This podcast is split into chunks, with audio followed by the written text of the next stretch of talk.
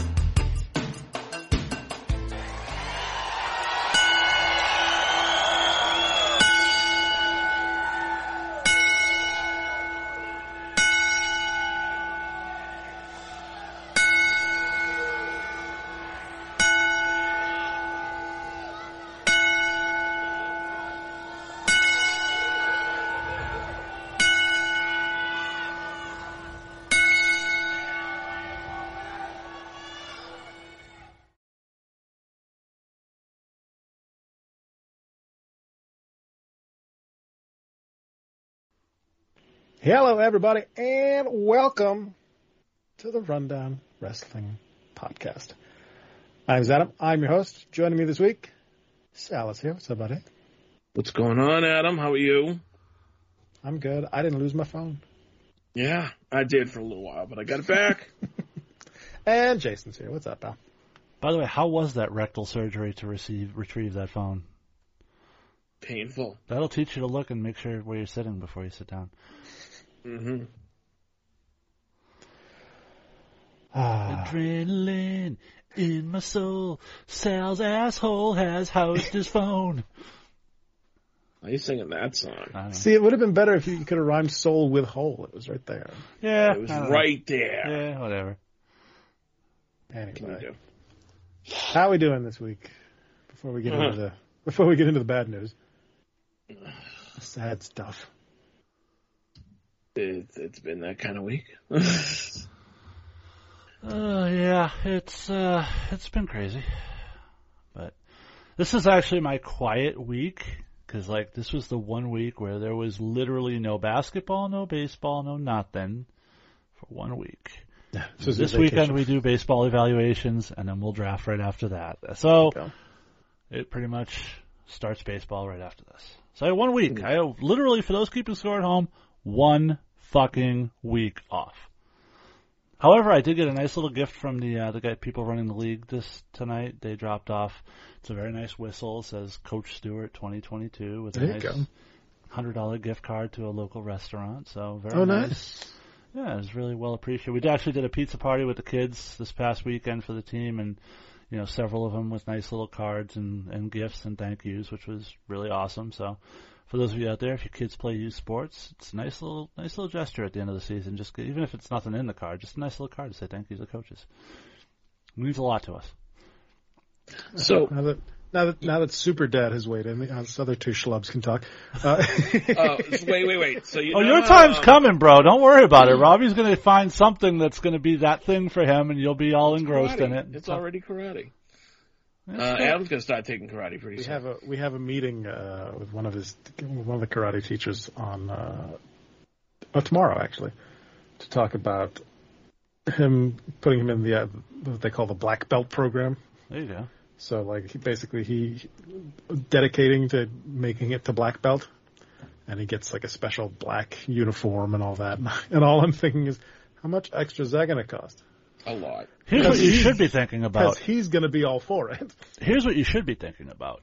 At what point do you go, does he fuck something up? And you go, go to your room. And he goes, motherfucker, what? And you just can't. He's just going to kick the shit out of you. You're training your kid to be able to kick the shit out of you, Adam. This is not, mm. you're not thinking ahead here. That's not in their student creed. There you go. I didn't say anything about race. Anyway, um... no, Jason, you, you had mentioned. Hold on, hold on one second, Sal, because I do want to do. I do want to do. It was have, about you. It was I know, literally I know, about you. I know, I know. That's my favorite topic. But I do want uh, just a proud dad moment. On top of all the athletic accomplishments, which I talk about here all the time, uh, Jackson was also asked to join the Junior National Honor Society at his school, too. So nice. uh, getting it done on the field and in the classroom. I'm super proud of the kid. He busts his ass, and just want to give him a shout-out here. So brains and brawn. Yeah. I hate him. Breaker? No. All right, Sal, go ahead. You had mentioned before that when you were a commissioner at A P W, uh, people didn't like you, right? Some people. But was it like a character thing? Like, were you a good heel? So when I first started, so when I first started being the commissioner, it was more who he took over for. It, well, it was that, but also when I first started being commissioner, they uh, my character was basically the foil for three of the most popular guys in the company at the time. So it, they were heels, but they were cool heels, and I was sort of being the straight-laced commissioner, and it ended up sort of backfiring in terms of me getting a positive reaction, and it just sort of became... There were moments where I got some really great reactions, so... You know, it happens. You, you were nineteen ninety-eight J J Dillon, and they were the N W O. When I would when I would go across the ring from uh, Cena Senior, I always mm-hmm. usually got a great reaction from those. Okay. And that was so much fun. Man, I tell you what, Johnny Fabs is fantastic to work off of. Like, he's so fucking – he's so quick on his feet. He's so giving in terms of, yeah. like, selling anything you put, you put in front of him and putting you over. Like, one of my absolute favorite people to work with. So – Uh, John Cena Senior is absolute pro, great dude, and I can't say enough nice things about him. And he's great to the fucking fans and the kids, by the way, too. Oh, when I met him, he was, he was, I was awestruck. I was like, you were on Raw. Um. I mean, if you want to know what the kind of dude we're talking about, uh, several years ago when Jackson was very young, uh, he showed up at an A P W show wearing a John Cena t-shirt. So, um, Johnny talked to him, and, and, you know, Jackson, even though it was John Cena's dad, was like starstruck by, by Fabbo.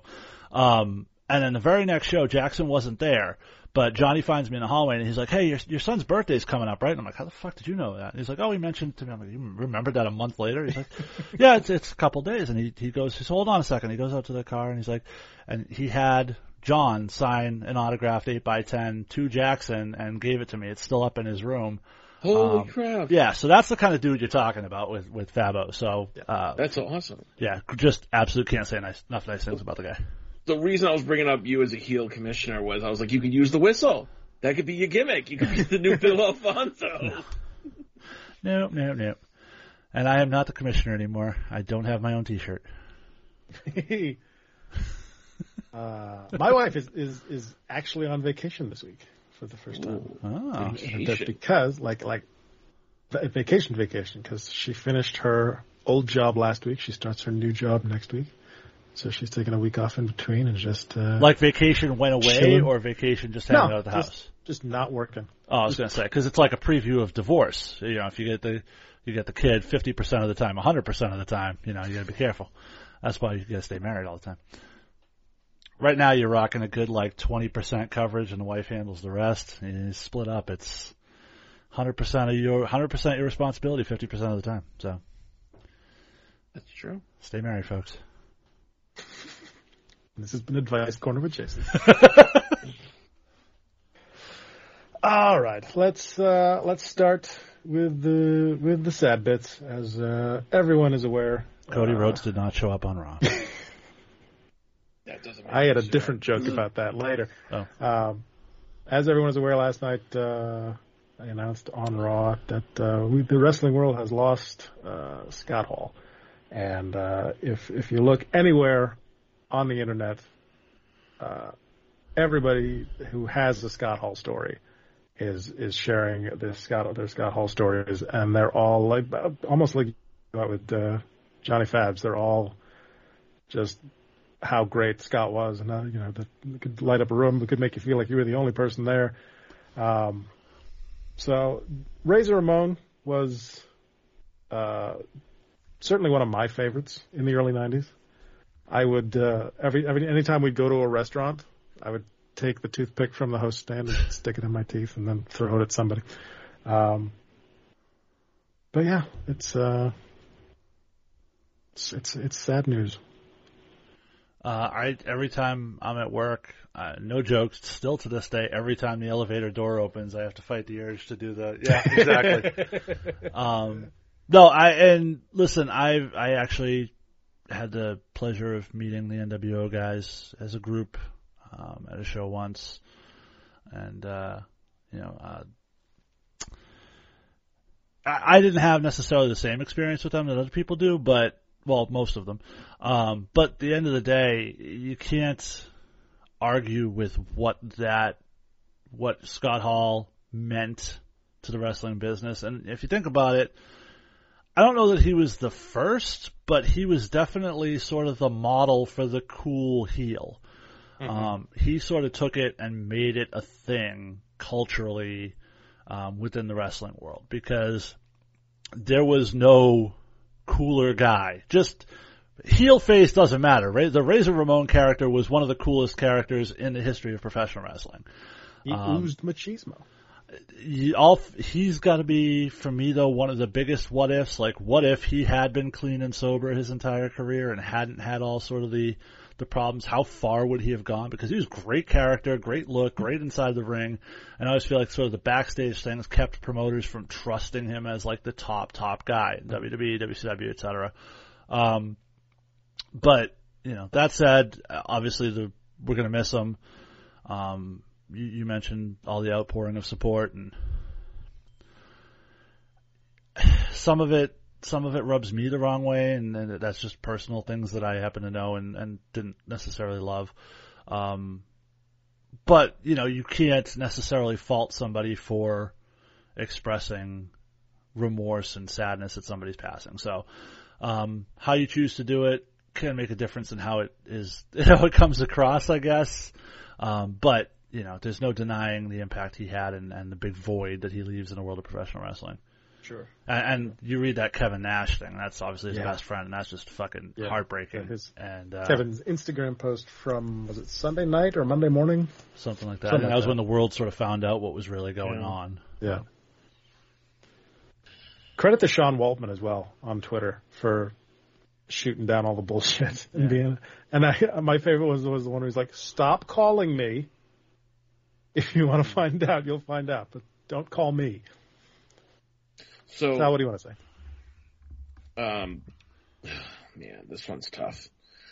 This one's tough for two reasons. Uh, same as you guys, when I was a kid, Razor Ramon was my favorite wrestler, bar none. I wanted to see him. I even wanted to see him uh, win at WrestleMania ten against Shawn Michaels, and I was already a Michaels mark at that point. But like Jason said, Razor was so fucking cool. Um, but. What hits home for me now, you know, that I'm older, is Scott Hall was one of those guys. He had his demons. He had a lot of problems, but he got clean. And that was always like, like a sign of hope. Like the same thing would happen with Jake Roberts. When you see a guy go down a path in his life and he, it's so bad that you're just like, how are you still alive? And then he got clean. It's like there is hope for those people out there who are struggling. You can do it. And I think that's one of the things that um, kind of sucks about Scott passing is, is it was all the abuse he did to his body earlier in his life, you know? So, um, but yeah, it, it's uh, it's hard and it sucks. And like like Jason said, you read Kevin Nash's post, and it's just heartbreaking.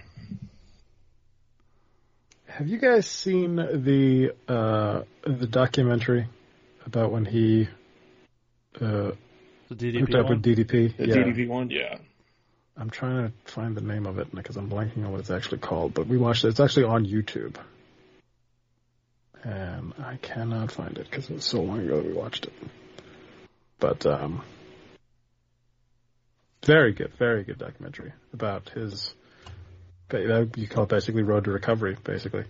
Yeah. Um, I highly recommend it if you can find it. I'm sure if you search D D P Scott Hall, I'm just, I can't find it in my YouTube history, and I'm blanking on what it was called. But. And credit to Dallas, too, for uh, Dallas Page for all he's done. Well, are you, are, wait, are you talking about, so they did one... they did like a twenty twenty special. Was it twenty twenty? It was um, H B O Real Sports with Scott Hall. Mm, but no, he did yeah, the, this was a. They did the documentary. Was Jake was the resurrection of Jake? Resurrection the of Jake Roberts. Yeah, yeah. yeah. yeah. So that was the one. That. that was not Scott Hall. That was Jake the Snake. Uh, did Scott Scott Hall was in it though? That's right. Sorry, that was Jake the Snake. But Scott Hall, they also kind of covered when he when he came to the house and all that. So yeah. sorry. Thank you. That, but uh, yeah, he's in that one. So. But there is a an H B O Sports uh, special with uh, Scott Hall and D D P, so that's also worth checking out. That was always really good too. I would look into that. Uh, other bad news this week. We'll start. Uh, we'll start on the low and try and move up from there. Um, Big E on SmackDown got his neck frickin' broke, but uh, based on his updates on Twitter. Uh, is not going to need surgery. There was no damage to the spinal cord. It's just, uh, I don't remember which exact vertebrae it was, but uh, things are looking up. And, of course, he's Big E, so he's uh, very positive throughout the whole thing. So. I believe he got released from the hospital today, actually. Oh. Okay. Wow. So, but, yeah, it's not going to need surgery. It's just going to have to... Yeah, I guess you could say being traction with the, with the brace and everything. I mean, but, if he was uh, in A E W, he'd be wrestling next week. So there's that. Right. That's true. And obviously, we wish him a speedy recovery. Obviously, sadly, going to have to miss Mania. But uh, uh, I guess we'll get uh, Kofi versus Baron as opposed to New Day versus Happy. I mean, if, in, in an alternate universe Kofi versus Sheamus, but in an alternate universe when his, when oh, his right. push wasn't halted and he wasn't sent back into the that's tag team division, this might never have happened. uh, that being said, oh. wait, wait, and I, oh. I hate to say this now, but just wait five years and they'll retcon it and be like, no, no, no, his push ended because he broke his neck. Mm, that's right. People will choose to forget that. Um, I will say it was great to see the outpouring from Twitter for everybody who, who, you know, sent. Big E wishes and, and um, you know, kind of put him over like the nicest guy anybody's ever met, nicest guy in the locker room, always help people out. So it, it was it was good seeing that. But obviously it sucks because that's what came across my timeline on Friday. All of a sudden everything blew up. Like, Big E just broke his neck on SmackDown. I'm like, are you serious? Yeah, right, exactly. And, and then, then you watch the, the clip and you're like, yeah. oh. Yeah, and you're like, mm. And then they kept the camera off of him. While they stretched him out, they never showed him again, which is always a terrible sign. Well, it was, it was during commercial that they... That they no, it out. was... They... they no, no. no it was during the match. Anybody? Yeah. Okay. Because if you go back, you can watch Jessica Carr constantly looking down at him while she's like, gotcha. well, should we should we continue? She's on her headset. You can see her talking on her headset, mm-hmm. like, should yeah. we continue? Should we stop? What do you want to do? Um, and they did send down medical personnel to take a look at him while it was on, but they made sure that they were very um, cognizant of making sure the camera did not catch that. And yes, to your point earlier, that is the proper way to handle an injury. Yes. Right. Not just let Jack Evans finish a match. Anyway. Ah. Or, or Lance Archer. oh, yeah. Or Ricky Starks. Mm-hmm. Or Ray Phoenix. Well, that wasn't a knack. Yeah. That was just it's just his arm bending the opposite. A E W leads way. W W E three to one in broken necks, though. So there's that. That's true. Sure. Um, yeah, I don't. In the last three years. I I hope that no one pays attention to anybody criticizing the W W E for this. This was look, shit happens. Just like when Owen fucking broke Austin's neck, nobody planned that to happen. It happened. Just, you know what I mean? Shit happens. In A E W, it happens a lot more frequently. Let's be honest here. Shit happens, but there's also something to be said for putting somebody in spot. Look, I look this this could have happened with anybody on the other side of it, and I don't mean necessarily this shit on Ridge Holland, but there were some issues with the execution of that move, mm-hmm. um, and the reality is that happened. Now, you can sit here and say all day, like, oh well, you know. If he had more training, blah, blah, blah. You, like you just said, Owen Hart was the consummate professional. I mean, no, yeah. so you can have the most training in the world. Shit can still happen. Right. That said, you're now looking at a guy who in his short, short time of active being an active competitor, because remember, he missed almost a year when his leg exploded, um, has now almost fucking broken necks on two guys who were at the top of their brands at the time, in Johnny Gargano and now Big E. So oh. this might be a situation where you want to maybe say, hey, let's get some extra time down at that P C and make sure we're we're refining these things and make it just a little bit safer. Well, um, the other he comes from the rugby world. So, I mean, it's not like he – you almost have to undo everything he learned there to make sure he's safer when he gets. I don't think in, they learn the belly to back suplexes in rugby. Rugby. No, but you, but everything you do is at a hundred, you know, percent. Like everything you do is with full force. You know what I mean? Sure. It uh, was. It was honestly something that I noticed because he came. He came from N X T U K, mm-hmm. and yeah. he wasn't in N X T U K for that long. And, and that's what it is. It feels like he got rushed through the system very, very quickly. Yeah, for real. For real. For real. And, and maybe just and once you're on the and people will tell you this, once you're on the road with W W E especially, it was one thing during the pandemic times, but once you're on the road, you don't have that time to go to the P C and work on stuff. I mean, you can get a little time before the show starts when the ring's set up, but everybody wants to work on their match, and it's not necessarily the easiest thing to get ring time. It's harder to constantly improve when you're on the road full time with W W E. It just is. So. For, yeah. for for somebody like that, he might be better served getting more time before they call him up. But mm-hmm. it is what it is.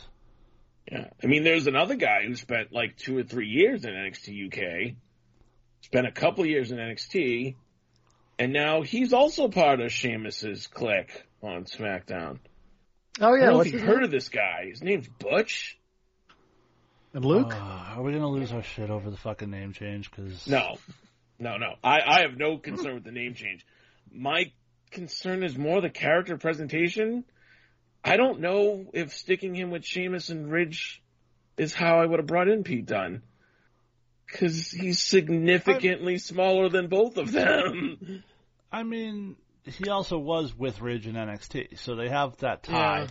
I like the fact that they made a point of saying, you know, we've been friends with him for a long time. You know him by a different name. Agreed. Um, Now, that said, two letters make a difference for all of the A E W fans who lost their mind, because Butch is a slap in the face to a professional wrestler. Butcher is fine. As long as you have the, that, that extra E and the R at the end of your name, you are fucking cool.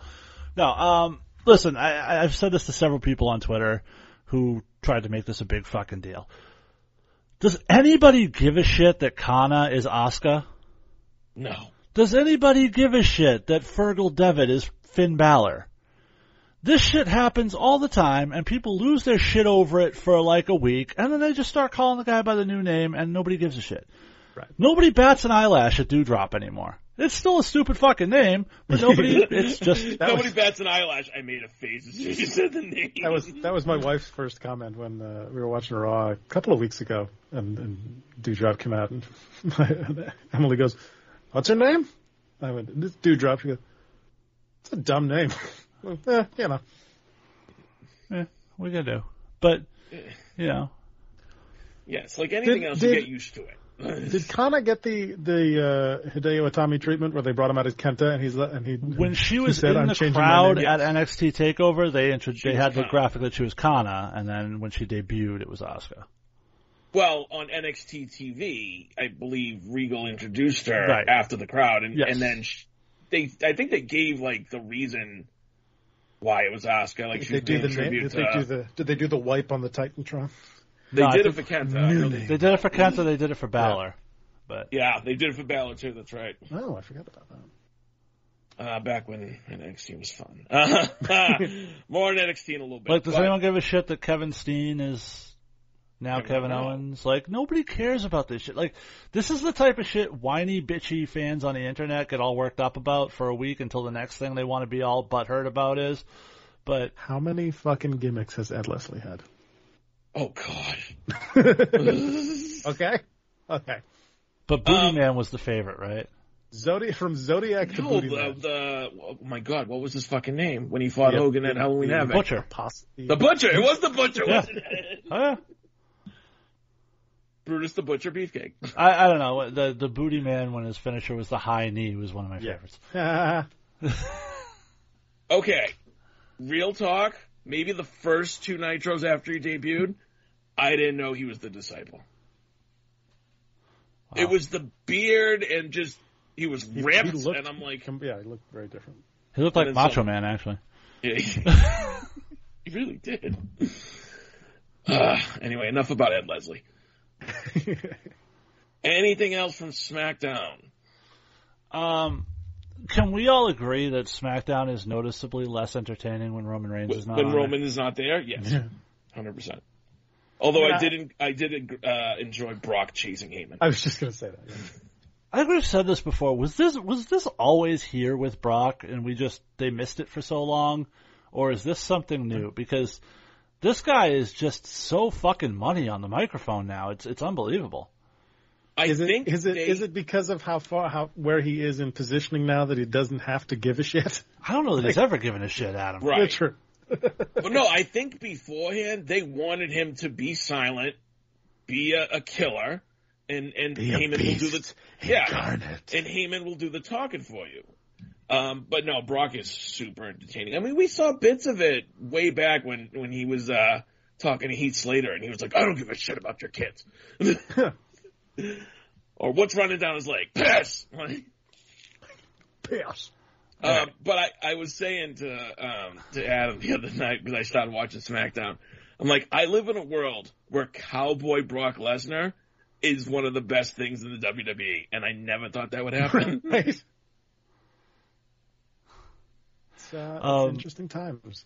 So I got a couple of things from SmackDown I want to run through real quick. No, they can be quick hitters. We don't have to spend a ton of time on them. But uh, first off, Sami Zayn can make anything into fucking gold. Because if you follow him yes. on Twitter, this thing of like screenshots of little kids FaceTiming him at like five a.m. and he's like, I'm not kidding. And he's asleep. Fucking Stop calling me. So good. Uh, so that was, again, a, a sort of corny gimmick that he took and just made absolute fucking gold. So uh, good on Sami. Um, I thought the, I, I actually, and I don't know, this might be a polarizing topic amongst our hosts, but um I liked the Ronda and Charlotte um, interaction. It felt sort of like two fucking alpha females just trying to fucking, you know, for lack of a better term, whip their dicks out. And I'm bigger and badder and better. Um, I think the the parking lot stuff notwithstanding, I thought the in ring face to face, I actually enjoyed that. Okay. With the clips out. There you go. That works. No, okay. I don't know how enlarged those are, but you know. um. I actually enjoyed the in-ring more than the parking lot stuff because I thought the parking lot stuff didn't come off that good. It felt like a, thought, a throwback I felt, I felt to the previous like, one. Right. I thought it was, it was, that felt just like a rehash to me. Yeah. When they were, you know, in the, in the cop cars and all that. And that was, yeah, but that's I what I mean. That. Did, and I hated that when that happened. So. Well, at least when now, the A E W fans would have loved it if Orange Cassidy had popped out of one of those trunks. Then it would have been fucking classic. And if it made a big comedy bit out of it. Okay. So, so. Um... Yeah, the, the parking lot stuff didn't really work for me, but I, I enjoyed I enjoyed the in ring. Um, Charlotte, she's she's still a really good promo, and it's underrated because nobody talks about about it. But Charlotte will will put herself on a pedestal and run you down like no one else. And, and you talk about a woman who has the just innate, and, and obviously it's somewhat genetic, I would assume. Um, ability to manipulate a crowd to get whatever reaction from them she wants. Um, and that's sort of what we've always talked about when, and when everybody talks about how much they hate Charlotte Flair and blah, blah, blah. And I've always put her over as being one of the best in the business. And that's it. You're supposed to fucking hate her. There are a few in this age of cool heels. There are a few heels who are so fucking good that they can still make you fucking hate them. Her, The Miz, uh, M J F. Those are, those are the, that's what you should want to be as a heel. It's easy to be the cool heel. It's not, there's no challenge in that. In this day and age, making people legitimately fucking hate you is, is the win as a heel. And she does it as good as anybody. Now that being said, who does a better job of being a heel, her or Roman? It's different, right? Because Roman's amazing. But I don't really hate him. But Roman even sort of does the cool heel, yeah. Uh-huh. Yeah, that's what I mean. Like, I think Charlotte does a better job of getting heat. That's literally what I just said. But it's weird, because you could also say Roman is the best in the business. He's he's, he's the number he's one. He's one of the, the best on the mic in the business, absolutely. But he doesn't convey that same visceral hatred from the crowd that she does. Yeah, fair. Um, what else did I have from SmackDown? Oh, we have uh, we have a new little mania pairing of the Usos and Shinsuke and Boobs. Boobs, sorry. Boobs. Uh, yeah, sure, I guess. Get them on the card. If they're not doing the Androfi the Giant, I guess you gotta put them somewhere. Listen, if this is a multi-person thing, fine. But this is an insult to the rest of your tag team division. one hundred percent. Like, like you don't have an actual tag team that you could stick into this? You do. They already lost last week, though. Oh, well, I'm sorry. They, their new gimmick is just getting jumped backstage and, and getting oh, yeah. beat up to the point where they can't compete, apparently. Uh, cause that happened again. Um, but yeah, no, I, I, look, I'm happy to see Boogs on a WrestleMania card, cause if you remember, if you guys remember way back, I was the first one on the Boogs bandwagon way back when. Oh, I was gonna uh, say, we're talking like when he was, uh, in the crowd on Raw. Oh, before the... that, when he did his little fucking air guitar skit on N X T. Oh, yes, yes, yes. When off he was air. Eric Bugenhagen. Yes. When he was Eric Bugenhagen, that's yeah. right. Um, Bugenhagen. So I'm a huge Boogs guy and a huge Boobs guy. Um, but the, uh, the truth of the matter is, is that this is not a WrestleMania match. Like, it's not. It doesn't feel, it feels like, you know, a, a mid-card match on a fri- on a random Friday SmackDown. After the year the Usos have had running at the top with their cousin, I really was hoping for, like, some type of a dream match scenario with somebody. I don't care who. Yeah. You, there's so many different ways you could have went about this, you know, but... But, I mean, you could, I mean doing. look at what they have. You can only run back them in the New Day so many times. I mean, what else is there on the SmackDown tag team roster? It would have been more compelling if they were fighting Orton and uh, Riddle. Well, yeah, but that would that's, that only happens at Survivor Series. That's true. But let, let's just say hypothetically, for the sake of argument, now it looks like we're going to end up with a three three way on um I almost said threesome three way on uh the Raw ta- tag team title side based on what we saw on Raw this week. We uh, better, or the internet's going to get all mad again. Why couldn't we just have that be a one on one and send the Street Profits over to work the Usos? Because to me, that's a Mania worthy tag team match. I'd rather see sure. that. That's what I'm saying. Like that, and then that's... you wouldn't have to screw up any, um, you know, heel face right stories that you already have. Because uh, now you're is... trying to force the Profits to be heel. And this has been know. another episode of Jackson of Jason Books W W E better than W W E Books W W E. Um, yeah, no, it's just it, I hate that. The other thing, speaking of tag teams, um, apparently now we're just throwing any shit. Thrown together a tag team into this women's tag team title match at WrestleMania because now Natalya and Shayna Baszler want to be in there too, are going to be in there too. Like, cause this is fucking stupid. Like, there's not the one actual tag team in this fucking tag team match. Dude, the champs aren't tag team. That's what I'm saying. They might not even make it to Mania. In fact, maybe Carmella and Zelina bow out and they just have the other teams go at it. By the way, by the way, I'm going to say something here that's going to surprise some people. Corey and Carmella, not a bad watch on YouTube. No. Quick little ten-minute, quick-hitter ten-minute episodes, in and out, doesn't have time to really piss you off, and you get to see a little bit more of their personality, which is actually pretty interesting. So, honestly, way better than anything I've seen from or heard about from Rose to the Top or even... And fucking, uh, what's the Bella show? Total Bellas. It is. It, yes. Swap magic. It is, uh, it, and it is coming over into the SmackDown world. Uh, I, I oh, particularly the Raw enjoyed, world, as it were. Uh, was it Raw? Sorry. Uh, Carmella running over and jumping in Corey's lap, and Corey, Corey with the leg just kind of kicking at whoever it was. No, get away. Dude, speaking of teams that are going to be added to the tag team title match. Um, apparently, Nikki Ash has a new partner. She's cutting promos with Doudrop now, like they're a thing. Yeah. I will say this, Nikki at ringside sold her character change very well. Like, her facial expressions were very entertaining. Um, but, you know, uh, I didn't say her facials were very entertaining because I knew Troy would take that into a completely different way on the host thread. I don't I don't have the button that says nut, so. Right. um, but yeah, I mean,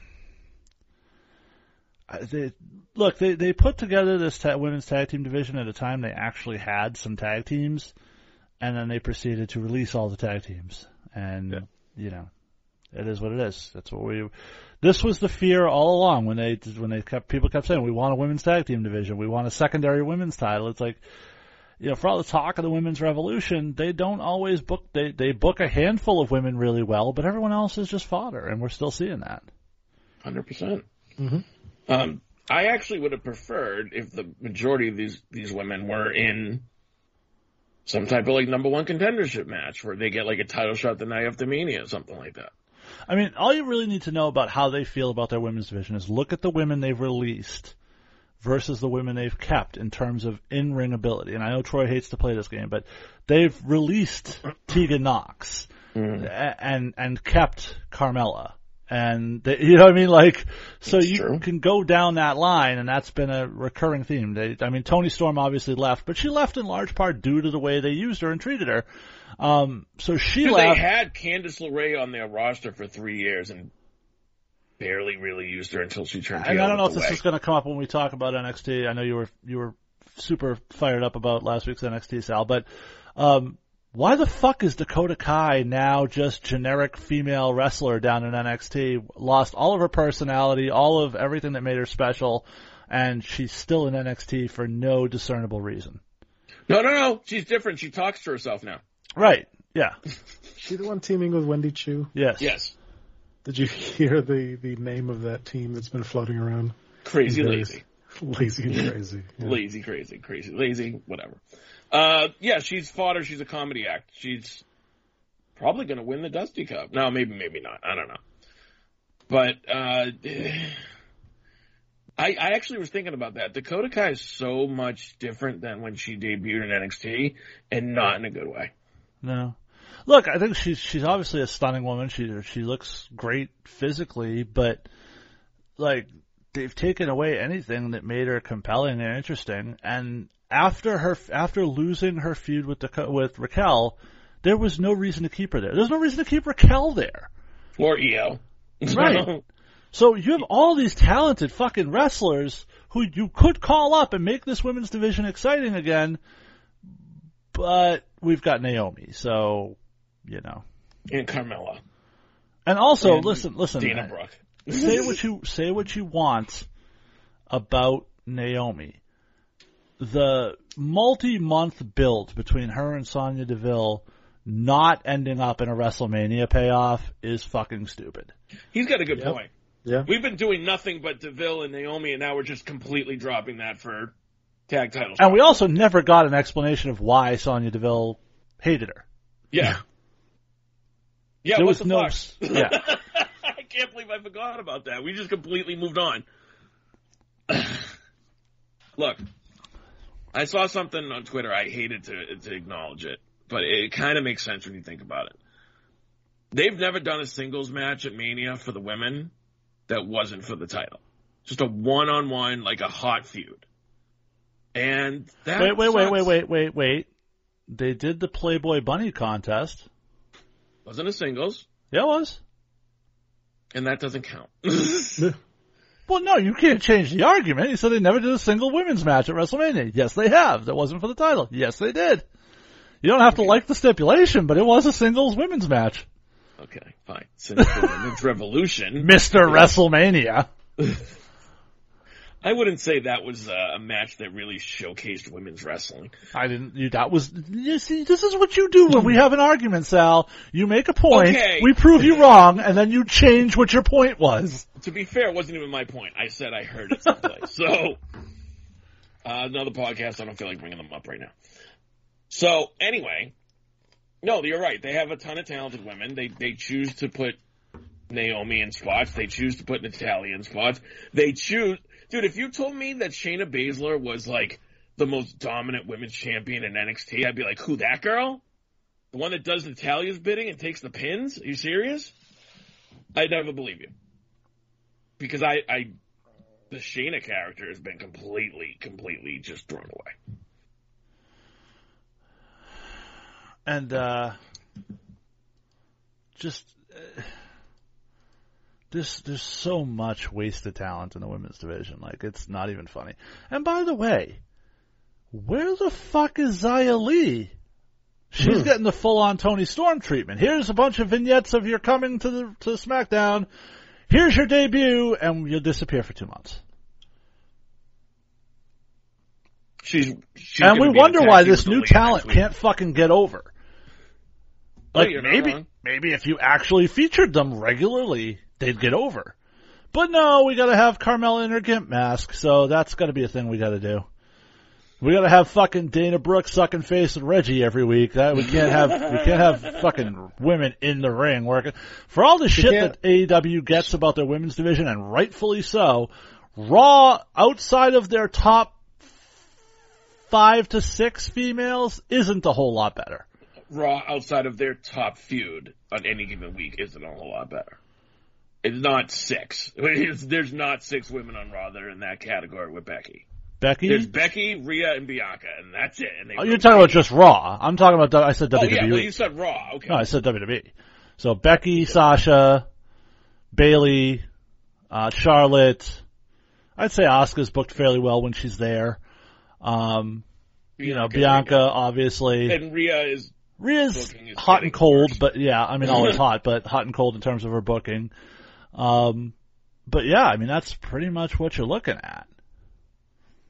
That's the thing with Rhea, though. She could have been the superstar right now. Should have been. From the time she came up, even from last year to this year, she feels less than this year. Because they keep sticking her in random fucking tag teams. I'm not a tag team wrestler. Here's my new tag team partner. Right, yeah. uh, okay. You did mention N X T, and I did have a couple of thoughts. Last week was N X T Roadblock. Apparently is one of their... Uh, I'm sorry, N X T Cockblock? Cockblock. Um, and I watched the show. Roadblock? And I gotta say, I wasn't... This this show felt a lot like why we've been complaining about N X T two point oh. Interesting. And okay. It, to me, there was a lot of... Uh, like, like Dolph Ziggler won the title? No, no, no, no, no, no. Before, before that... Way before that, the women's tag matches in the Dusties are, like, not good matches, like, at all. Like, in fact, the first one on N X T was really clunky. I forget who it was. I think it was Dakota and Wendy Chu. Cora Jade and Raquel Gonzalez. Cora Jade and Raquel. And Cora was in the ring the whole time. I don't know if Raquel was actually hurt, but they did a gimmick where they hurt her, like, because, uh, not Chaos Project. What the fuck's their name?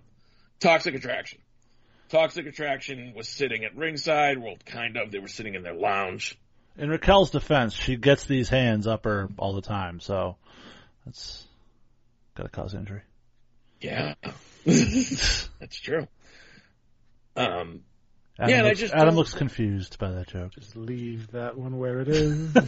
Move on. For those who don't know, she's dating Braun Strowman. That's the joke. Yes. Uh, no, and then, speaking of the women, just to tie that in, we do a gimmick on the Lash Legends show, okay, with your brand new talent, Nikita Lyons. That turned into Jerry Springer. That was fucking awful. Yeah, Lash Legend, lashing out should never, ever happen again, ever. And you know what else is awful? This whole um, thing with uh, Persia Parada and Indy and... Uh, do something. It's fucking terrible. Like, oh, I used to date you, but now I'm dating your friend. It's, uh, I, I just, I don't know. I do not enjoy the booking on N X T. It makes me, like, sad. I, I mean, listen, there was some stuff that I actually thought was, was enjoyable on N X T. Um, I thought the triple threat match was really good. Um, I, I liked that they took a chance and did something with the outcome. I don't necessarily love taking the title off of Braun this early, but I see it as a device for him to get to Stand and Deliver, obviously. Um, I thought Imperium and M S K was really good. They did obviously fuck finish. I enjoyed Grayson Waller and L A Knight. Uh, Grayson mm-hmm. Waller continues to really impress me from a guy from his debut teaming with fucking Drake Maverick uh, and looking like just a complete piece of shit to becoming one of my favorite things to watch on N X T every week. Uh, talk about people who have just done an amazing job of making people hate them. Um, he's fantastic at it. L A Knight has really become a top guy on N X T. He, he gets yeah. the reactions from that crowd that nobody else gets. He's reminds me on a, he, you know, obviously smaller scale, smaller pond, smaller, but he is getting the Rock reactions from that N X T crowd to his promos. T- he, this is as close to what he was when he was Eli Drake. But on a bigger scale. In T N A. Yeah, oh, one hundred percent. Yeah. Um, but that's how that's the reactions he's getting. They're fucking loud as fuck. Right.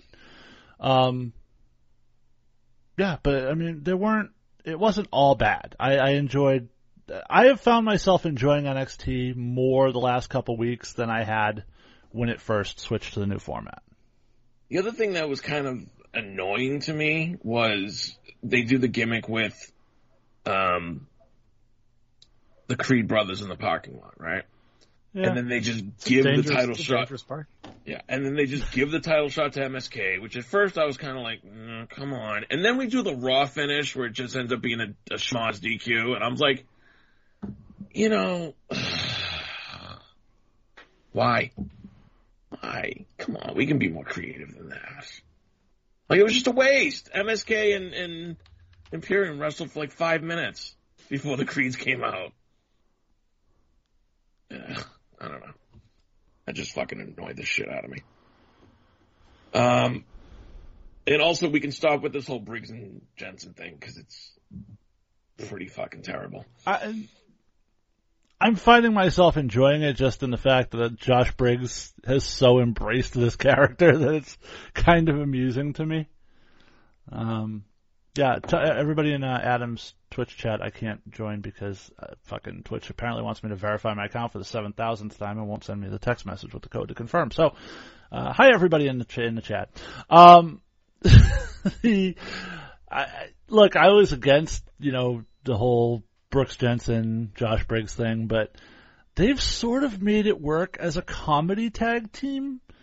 Um, I, I don't hate it. I'm not going to lie. And I'm surprised I don't hate it, but I don't hate it.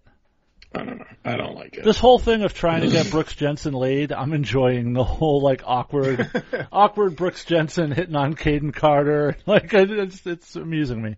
It's, it's a little stupid thing, but it's entertaining.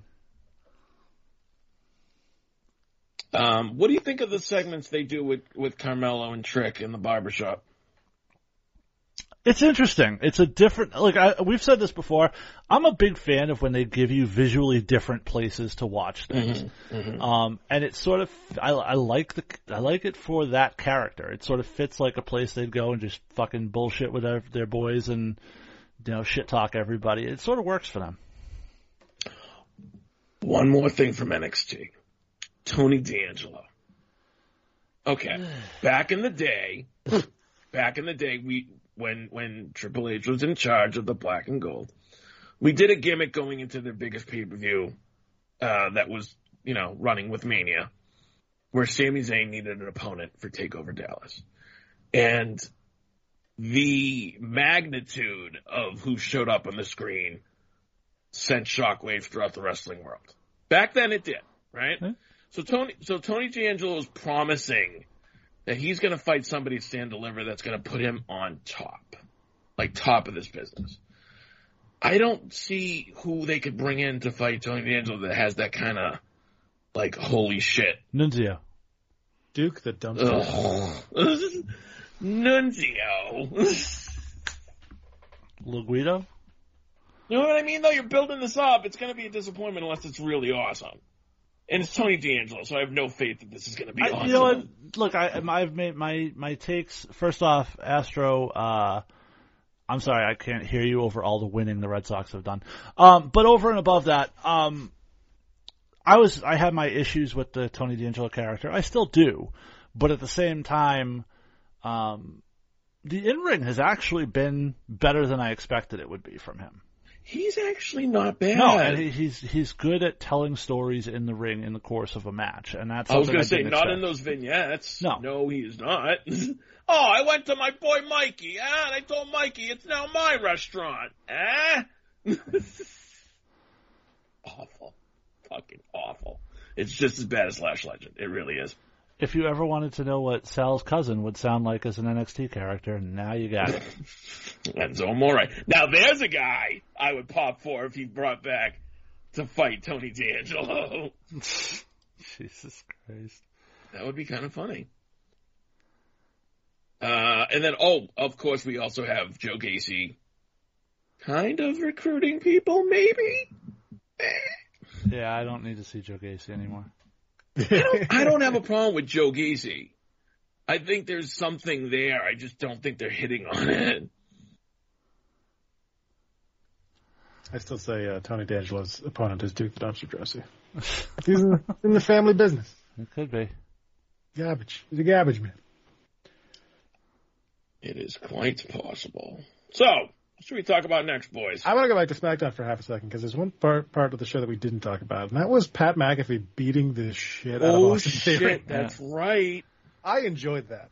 Okay. I didn't. I less enjoyed Michael Cole going, Pat, Pat, Pat, Pat, Pat, Pat. Pat, be professional. Pat, no, pat, you know what? I actually, pat, pat, pat. I actually liked that, because that felt like it was legitimate. Like, it was really mm-hmm. Michael Cole trying to keep his partner out of trouble.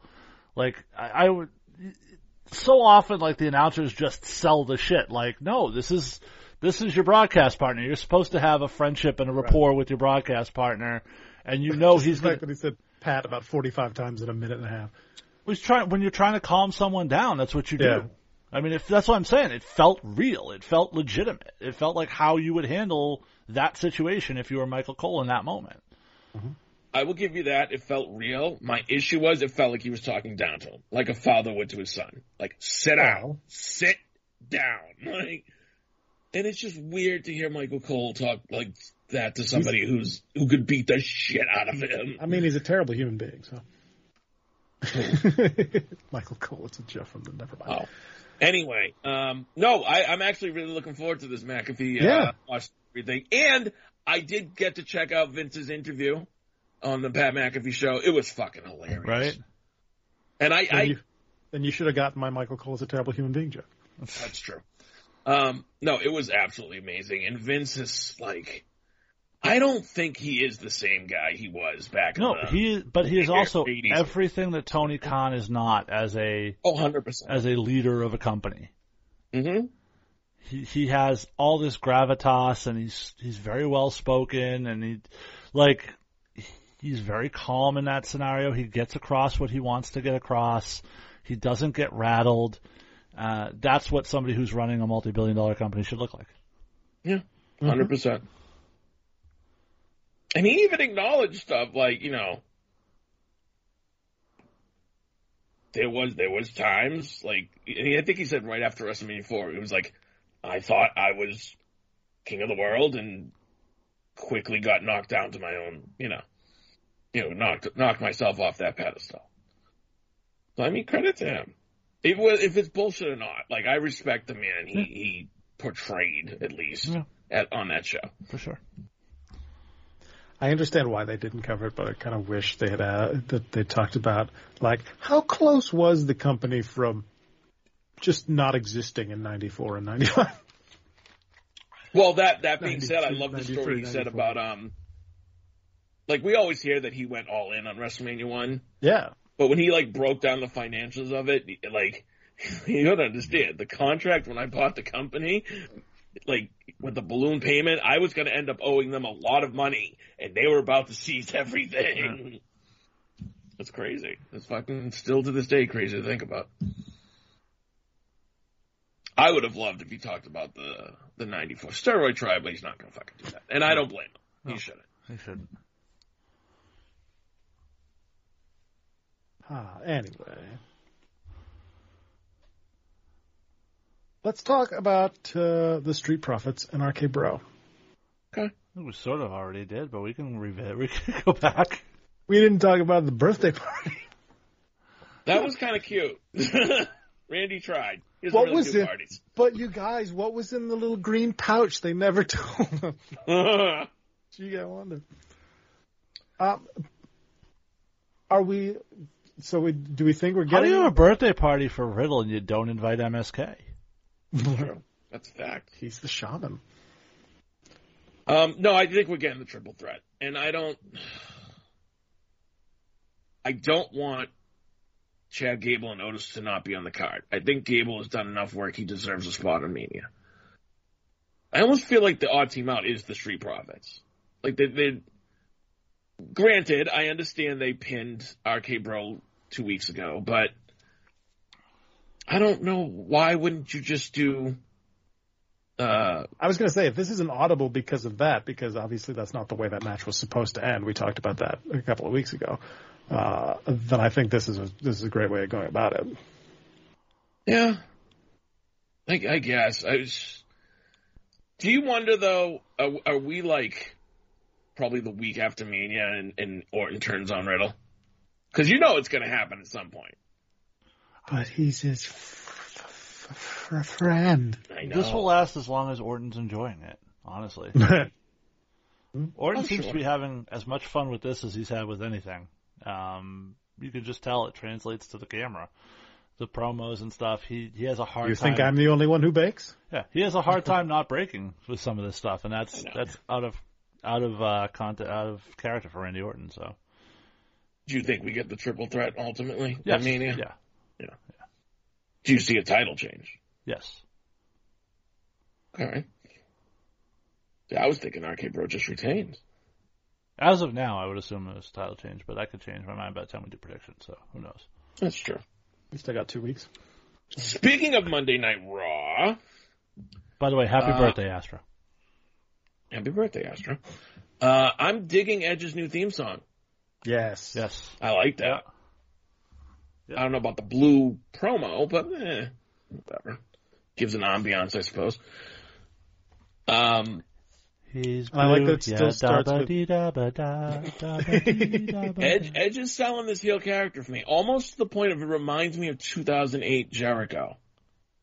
Right? With the suit and like the, I'm the best in the world. Like, you know what I mean? It, it's it's similar. But I, I need a response from A J. I need A J to show up next week on, on Raw and kick the shit out of him. What'd you think of the promo? It was good, and I think it was sort of what we needed last week. Like, it gave some context yeah. and some reason for why uh, he decided to do what he did, which I think was lacking last week. Um, but the presentation, Edge feels like an Edge, a great example. We talked about it earlier. A guy who's been in the business and knows how to get the emotion he wants. He yep. turned that crowd on him, and he crafted a very, very well done story about why he made that turn. He he brought back history. He made, you know, he, he said part of it was because he was embarrassed at WrestleMania being stacked and pinned, and like, so it was a well crafted story. And this is, I'm going to compliment A E W in a little bit, but this is where W W E still is, has to me a much better job, because they have guys who can craft, save for M J F, who did a masterful job of crafting his story um, before, but they have guys that can craft their origin stories as to why they do things, and A E W just yeah. doesn't seem to have many of those guys. Which is a little weird, because we've seen, like, I'll give you an example, Brian and Moxley. We know those guys can do it on the mic. Brian can do it more than they even let him. You know what I mean? He can craft the whole fucking narrative. We've seen him do it in the W W E. Yeah. But they just, I don't well, know, they're too rushed. They have to get twenty-five We have, we have differing opinions on, on the Moxley promos. I think we always have, so. That's fine. No, but Daniel Bryan, when he was, like, doing the um, the heel character going yes. against Kofi, that was great yep. work. Yeah, Daniel Bryan's whole heel run was great. And again, there's a guy who can go from making the, cra- the crowd absolutely eating out of the palm of your hand with everything you say to making them absolutely despise you. Despise you, yep. There yep. are there are very few guys, and, I, and it's funny, I keep saying there are very few guys, and I keep mentioning more of them, but um, but it is. It is truly a skill and an art that only the guys who have been doing this for a long time seem to be able to consistently do. And by the way, Edge is just so much better as a heel anyway. So oh yeah, yeah, oh, one hundred percent. Um, there's a guy in this business who, at times, has been very good at storytelling. Um, his name was chanted multiple times on Raw. He was supposed to show up because they were in Jacksonville, and he might still show up. I know. But, where the fuck is Veer Mahan? I know, but where? Well, with that face he made in his, his little vignette there, he's definitely coming he's on Raw. He certainly looks like he's coming. Um, Jason, tell me why you were upset that Cody didn't show up. Wait, what are you talking about? Weren't you pissed off that Cody no, didn't but I, show up they on were, Raw? They were chanting Kobe for Seth, right? That's what that was? Oh, yeah. That's what I yeah, assumed. Sure. Kobe, no, listen. Yep. All right, I, I said I was going to praise A E W. Allow me to sort of do that within the context of why I'm pissed off. People have shit on Tony Khan and A E W for, you know, going to the well with debuts too many times and all this. And there's an argument to be made there, certainly. That said, when they promise you that they're going to have a new talent, when they tease a, a debut, they deliver on that tease. Case in point, when everybody knew Punk was going to show up in Chicago for that episode of Rampage. Yeah, they could have very easily said, you know what, goddamn, pal, let's make them really want it. And, and now I'm to the point, look, I was excited for the – I'm a Cody fan. I always have been. I've said it on this show before. I, I think Cody does a fantastic job of selling his – he is not – I've said from the beginning he's a W W E worker in the ring, but I think as a promo guy, I think he fits the W W E mold much better. But I've always been a fan of his. That said, I was very excited to see him return. And I was excited because for a couple reasons. I think it's a much better environment for him. I think he'll do much better here in terms of crowd, of the crowd getting the reaction he wants. I feel like it's a work rate, better work rate match for him, uh, better work rate style for him in that company. Um, but also he's very good at telling stories with his promos, which is a much bigger thing in W W E than it is in A E W. Um, So all that being said, plus there is a certain ad- atmosphere of the first big guy to jump from A E W back to W W E. So there, there's there's, sure. there's an air of anticipation around the return of Cody. And I felt that air of anticipation prior to Saudi Mania, when they start, or the night after Saudi Mania, when they started dropping hints on their social media yep. and on Facebook. And I started to feel a little bit more of that when they started to sort of crystallized where he was going to fall in. And you sort right. of could start to see the story they were telling vis-a-vis Seth. Um, last night they're in Jacksonville. They're in a, they're in the heartland of A E W. They're in they're twenty minutes from where Cody lives. So this has to be the moment. Seth's going to reveal how he's going to... And they don't deliver yet again. They fail to deliver the moment.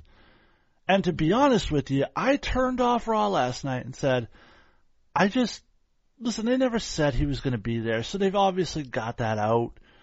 But it was the spot to do it. And I dedicated three hours to watching a very shitty Raw. Mm-hmm. And now that I didn't get a payoff for that, now that there was no reward, there was no cookie at the end of that, I'm fucking sort of over it now. I, I don't have that same anticipation I had going into last night. I don't, don't have that same excitement. I don't feel that way anymore. Now, that could all change. If he shows up and it's a great moment, I could get totally back into it. I fully admit that. But what they've done is take away the thing that I was excited, all the excitement from the thing I was excited about.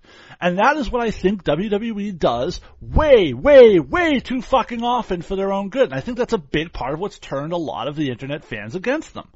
It's like they actively fight against giving people what they want. Listen, sometimes A E W is very predictable because they do the obvious thing. But you know what? Sometimes it's not a bad thing to just give the people what they want. Give the thing that will make the fans you've, happy. There's nothing wrong with that. You've got to give the people what they want. Right. You've got to give the people what they want. but but think back. Like, this is – they built all year towards Roman taking the title off of Brock at WrestleMania. And then, goddamn, pal, we'll swerve him and we won't have him win it. Like, You you in, you yeah. get people, yeah. you beg people to get invested in the story you're telling, and then you don't give them the end. This is like if you went to every Marvel movie and the bad guy won all the time.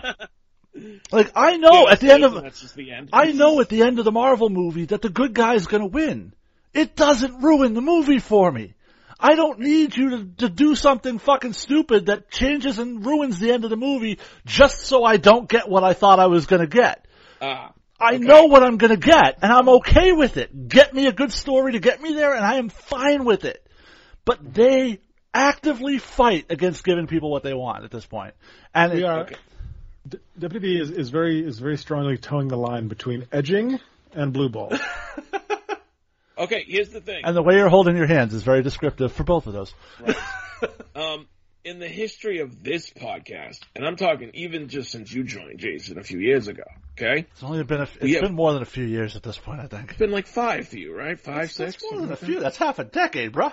That's, a few to me is four to bruh. six. But anyway, several is more than six. But anyway. No. Um, I just looked at how Astro's saying, how is he still alive? I assume she's talking to me based on how old she ta- called me last week. So No, we were talking about Chris Jericho. Oh, okay. Oh. Because Astro said, Jericho's been around since two thousand eight. The man's ancient. I said, Jericho's, Jericho's been, around been around since nineteen ninety-five. Yeah. Right.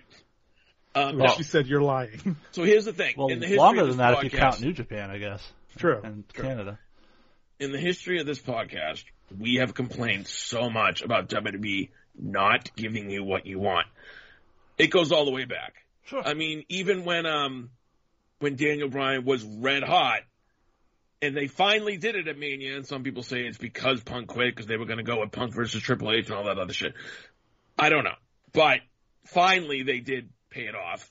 But it wouldn't have been the first time they, they got you to that point and just didn't pay it off. Mick, Mick Foley. Shinsuke, Mick Foley. Booker T. When Shinsuke fought... Oh, Um, A J, he was never as hot as he was going into that match at Mania. And they were just like, no. Nope, that's not going to happen.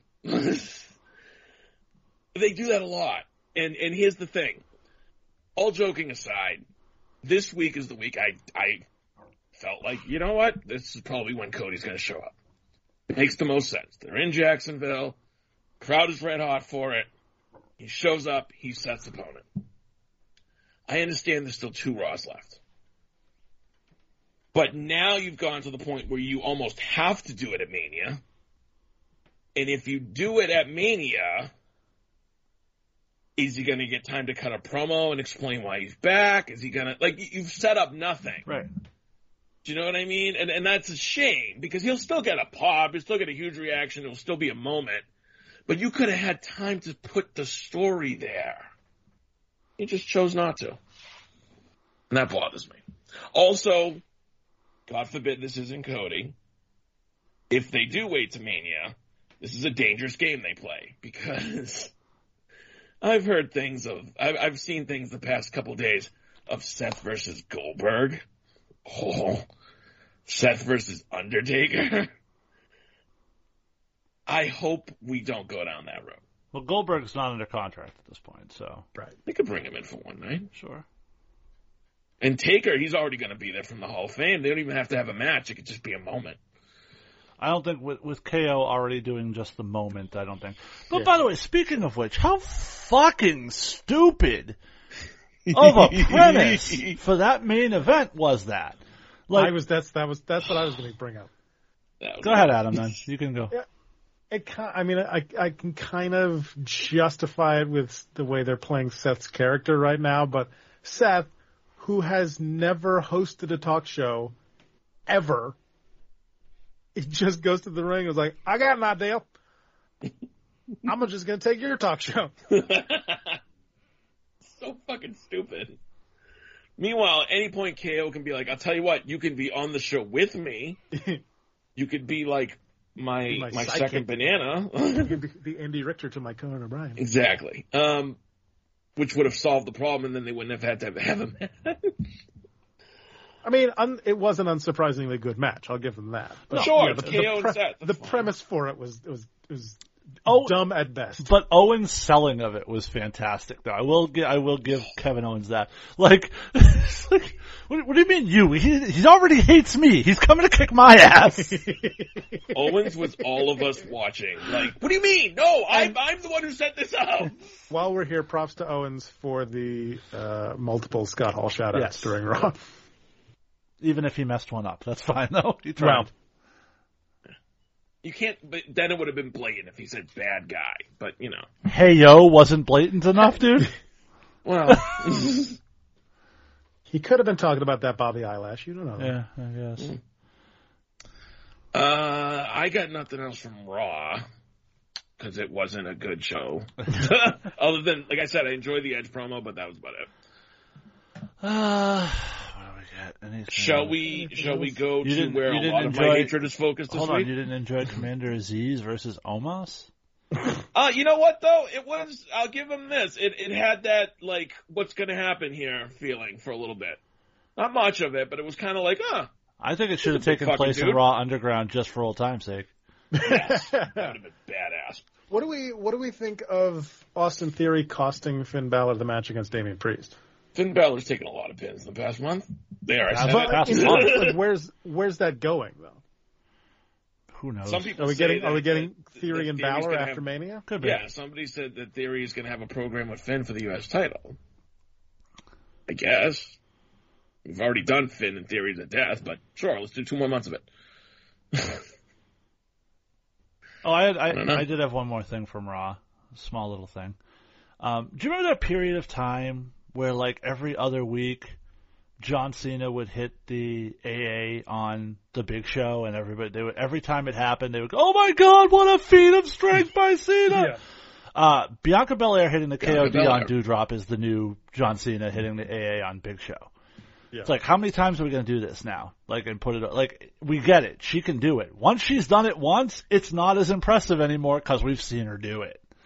I don't know why this happens on Raw a lot. But they, they love doing T V matches that they've done seven or eight times. Oh, yeah. Like, they did that with Riddle at one point. I forget who he was fighting, but he fought the same person every fucking week. it was it was awful. Um, and that's the first thing I thought of when they said this. I was like, oh, Doudrop versus Bianca again. Right. Speaking of speaking of Bianca Belair, though, we've got a fake neck injury, neck injury three days after a legitimate neck injury. Was that, that was was that injury legitimate, though? though? Do we know that? Big E's? Yes, it was. No, I thought you meant Becky's. Sorry. No, no, you know, no, Bianca no, Belair about, getting shoved uh, Becky, with a chair yeah. on her face. Becky into pulmonizing Bianca's neck. Well, she was oh, more no. going for her voice box. I thought it was more of a shot at, you know, the same thing that she Bianca had done to Becky than a shot at Big E. But... Oh, I thought it was trying to break her fucking neck. When you put the head in the chair and the and the ring post is involved, this usually this is WrestleMania season. This is Macho Man She's Ricky Steamboat trying to crush his larynx. Fair. Um, do you think we see that braid get either restricted for their match at Mania? Like she has to like she has to tape it. it. She has to tape it down. Title um, versus braid. Or, or do you think Becky? Or do you think Becky gets the ultimate heating and cuts it off like next week? I don't know. She could. Or does Bianca just show up and she's gotten rid of it? What if like, she cuts see, it off during the match at Mania? You know, uh-huh. you know what she should do? Bianca at WrestleMania should make her way out and have like five or six women following her, holding her hair behind her, and they can be her bridesmaids. Nice. God, I hate how much I enjoy that joke. What I uh, so what I said was, what if Becky cuts it off at WrestleMania? Talk about like during the match at WrestleMania. Talk about a reaction. I mean, and then you're set for the next four pay-per-views. You just do Bianca and, and Becky every fucking month. Oh, man. Well, going forward, you know that would will. be unbelievable. Um, I hate how much I enjoyed that. Oh, boy. All right, so the road to WrestleMania continues. You know, Let's goddamn, pal. We'll call it a hair today, gone tomorrow match. They would. That's such good shit. Oh, my. Uh, speaking of Bianca's braid, uh, mm-hmm. we can segue into this topic. Uh, W W E two K twenty-two came out. Yes, yeah. so oh, you're going to give us the report. We're going to do this before well, Sal takes all his anger out on A E W? Okay. And I will tell you, uh, Bianca's braid looks better than it did in W W E two K twenty. It's still not great, but it's better. Um, to be fair, with as much movement as that braid has during the match, I think they did a good job. It, it is a market improvement. Um, yeah, I've been enjoying the game. It's in a little bit of universe mode. I haven't really gotten into the teeth of it with uh, you know, my rise and, and my G M and all that, but uh, and I haven't hit the showcase yet for Ray. But uh, it's it's certainly a beautiful game. Uh, How many times have you watched Finn Balor's entrance? They they didn't they, they they gave him a little flat, like he's wearing a dance belt in the front. It's just not the same. Um, no cock outline in the game. I will yeah. There's no V P L. I will say this. Uh, it is it. There are spots where it is it is very obvious that this game has been in development for two years, like the roster, um, and the and the fact that Paul Heyman comes out with Brock Lesnar. But things, there's little things like that. But overall, it's uh, it's it's certainly certainly much more playable than two K twenty ever was. Does, does, and, does the uh, universe mode include that feud between Bray Wyatt and uh, Braun Strowman? You get to be either of them, right? I joke, but they're probably in the game, aren't they? I, Braun is. I, I Braun know. is. Of course he is. Braun! Does he do the choo-choo? Tra- oh, my like God. It. You know what I was going to ask you? When Riddle comes out, does he fucking do, do birds no, fly out? There's no birds. That was the other thing. That was the that was the first thing. I think that was before you showed up on stream the other night. It was, we had a we had a Riddle match, and Riddle came out, with, and there were no birds. I was like, see, it's been in development for two years. There's no birds. Is there any C G I graphics, like big, giant, shiny I, Roman? Like, I haven't seen any, no. Big, giant, wow. shiny Roman. You know, the big Roman that comes out. Yeah. Ah! Anyway. All right. Bet you about eight. Roman swipes. Uh, by the way, where, before, where do I start? By the way, hold on. Before we get into A E W, because there is one current event that we didn't discuss that's sort of big news. I don't know if either of you gentlemen caught the news, but a bill, the first bill, I think, under the history of the last two administrations that passed the Senate unanimously today to remove daylight savings time. Thank God. No longer will we set the clocks back. We will just leave them where they are now. Thank God. This is because um, if if we were going to do it, that's what I'd pick, because this is when the daylight's later. In right, the, exactly. Perfect. That's, that's why I want to do it. But several states have already abolished it. But yeah, I know that already. Right. I mean, that fucks with time zones. Time zones are already a bitch to remember. On top of like fucking. But my state didn't reset the clocks, and I, yeah, we're we're actually two hours behind. But because of the, like, right. no, fuck that. It's got to be an all or nothing. No. Right. I was I was on I was on Twitch Sunday, waiting for someone's stream to start, and they were like, "It'll be at three o'clock Pacific or whatever it was, or one o'clock Pacific." So I was in I was in chat. I was in, I was there waiting. It was like four o'clock, and there was nothing. And there was nothing. And there was nothing. It was like, "Oh, oh yeah, you're in Arizona. The clocks don't change." I was just gonna say, are they in Arizona? Question for you guys: how long has daylight savings time been going on? I mean, I know it's been going on ever since I've been alive, because I remember. Having to set the clocks. It had something to do with the school. I think it had something to do with the farmers and the time. That's the that's the, the common myth, but I don't. That's the villain origin story. It was the farmers yeah. back in the eighteen hundreds. Let's see. I just I have no idea when it started, but I do know that the rest of the world doesn't do it, and they're just like stupid Americans. No, they're, they're like the idea of aligning waking hours to daylight hours to conserve candles was first proposed in seventeen eighty-four by American oh. polymath Benjamin Franklin in a satirical letter to the editor of the Journal of Paris. Thanks, Ben Franklin, for inventing a reason to screw up the time for everybody. But yeah, get rid of it. I'm over it. Agreed. Yes. Go on.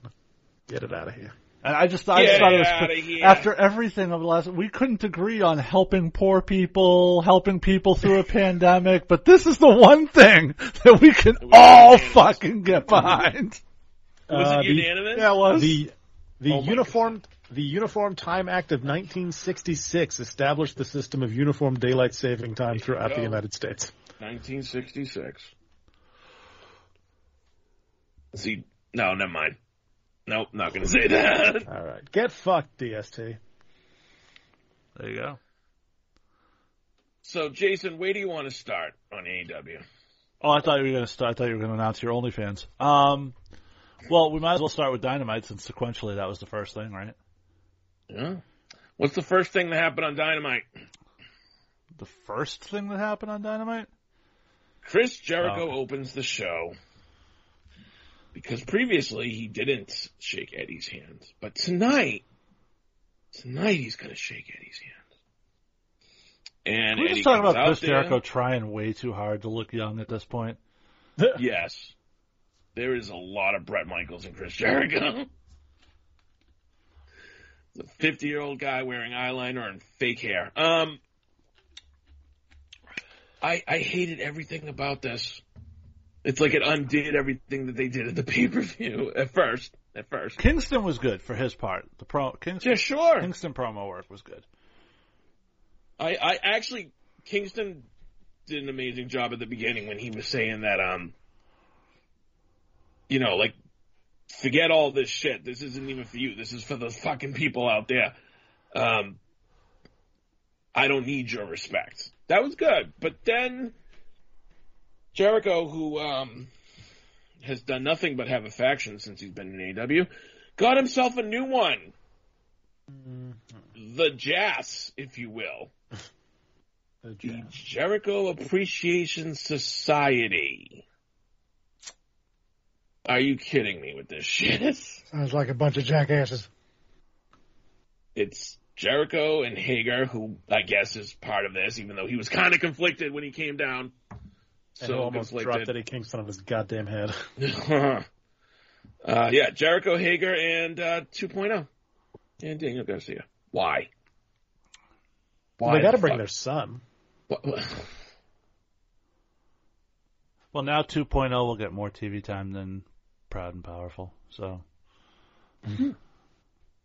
I was going to say they'll slide right into that spot of useless tag team that never wins anything. I mean, it's really like, okay, so useless tag team that never wins anything. Uh, you know, skinny little twink boy and Jake Hager. So it's what? It's pretty much. I'm, it's like the same. I'm sorry, I shouldn't. I shouldn't say that. I should first consult with resident twink expert Sal. Uh, is that does that meet with your approval? Yes. It okay. Um, and and Daniel Garcia, I honestly is one of my favorite to watch on the Indies. He's a fantastic worker, so I don't mean to disrespect this joke. Um. But he is sort of filling in that Sammy role, and that's exactly what they did. It just recreated the Inner Circle with new guys and yeah. less interesting guys. And yes, like, okay, great. So what's the what's the third iteration of this group look like? Because I mean, Jake Hager will still be there because without this, he's got fucking nothing else to do. Um, I was gonna say they have nothing for Jake Hager other than this, right? Exactly. It's like, but uh, oh, I'm sure it'll be F T R and uh, maybe Spears. No, they were they retired. Yeah. Mm. There are the, so it'll be the Revival, and plus they're still in a faction. I mean, Wardlow's out of Pinnacle, but that doesn't mean they are. Yeah, it's the last time the Pinnacle were all on the same screen together when they beat up C M Punk, like two weeks ago, bro. No, it was not two weeks. Three weeks ago, whatever. It was a while ago, but anyway. No, three weeks ago. It was before the pay per view. It's only two weeks. It's okay ago. Because F T R retired now, so we don't have to worry about that. And apparently, Sean Spears is dead because we haven't seen him. So, oh. You know what? I'll, I'll transition to that. I literally I, saw him so, at the pay-per-view. He came out with Wardlow. Surprisingly, I enjoyed Wardlow's promo this week. I didn't know if he had, but I thought he was well-spoken. Um, I thought he told a good story. What do you think of the Wardlow promo? I've literally been saying this is this company's Roman Reigns, and they've been fucking putting the brakes on him for no reason for two years. Um... Go back to just, and I know this sounds silly, but go back to the fucking Dark Order promo where they all went and gave him the cards. Like, this guy oozes star quality and charisma and has from, I don't know if I'd say day one, but from very, very early on, and it feels like, why the fuck did it take us this long to get here? That's true. Mm-hmm. Um, and I love that, that segment on B T when they gave him the, the what was it, Valentine's Day card? So amazing.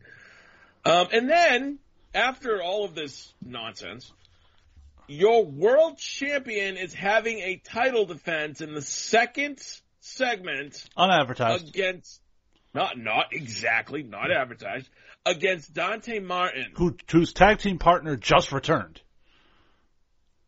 At the but, pay-per-view. But he was the number two ranked singles guy. Which so says a lot of, as it is. In a company yeah. that has C M Punk, Daniel Bryan, Chris Jericho, Eddie Kingston, John Moxley, Dante Martin is your number two ranked challenger. Because the rankings are horse shit.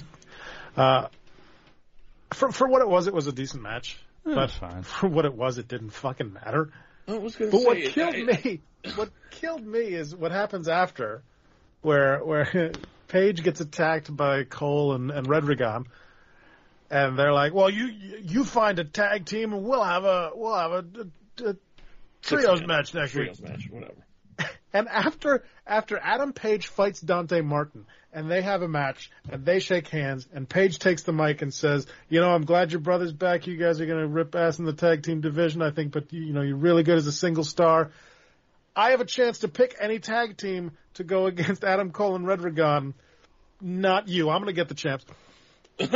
Like, it was the perfect spot to slot them in because he was just talking about. Also, for the record, Adam Cole didn't say he was picking Red Dragon. He said, I'm going to pick. The, they, they were trying to do the I'm going to pick the Young Bucks. Oops, I mean right. Red Dragon swerve. So exactly. And yeah, because that worked great. Yeah. Um, well, you know what? I did appreciate in the back the Bucks being like, we told you anybody but Hangman. Like, right. It's not going to happen. Um, and then he kind of picked Red Dragon by default. I thought that was kind of funny. But um, yeah, no, picking. Correct me if I'm wrong. Why are the why are the Bucks so upset by, opposed to doing anything against Hangman Page? Didn't they literally help Kenny beat him in that tournament final? Like, weren't they involved in that? But then they, but then they let him beat Kenny without right interfering for no reason. I mean, they went from.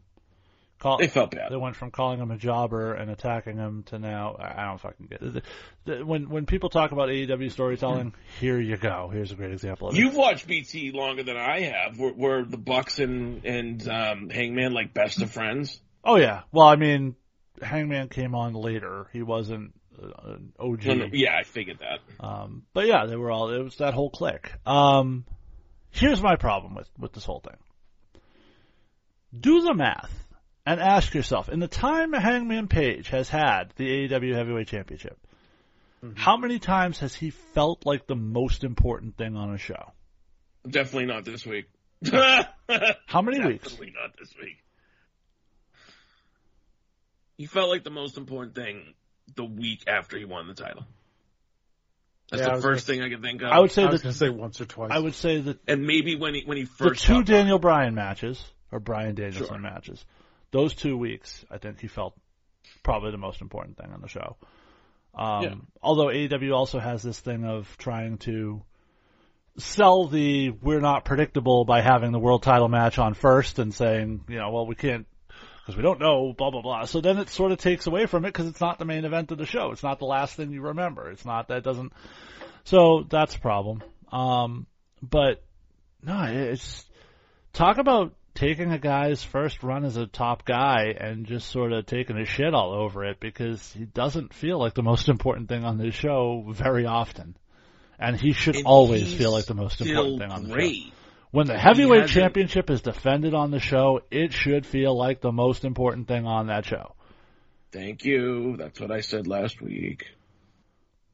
It was it was an absolute slap in the face. Second match unannounced against Dante Martin. I don't fucking get it. I really don't.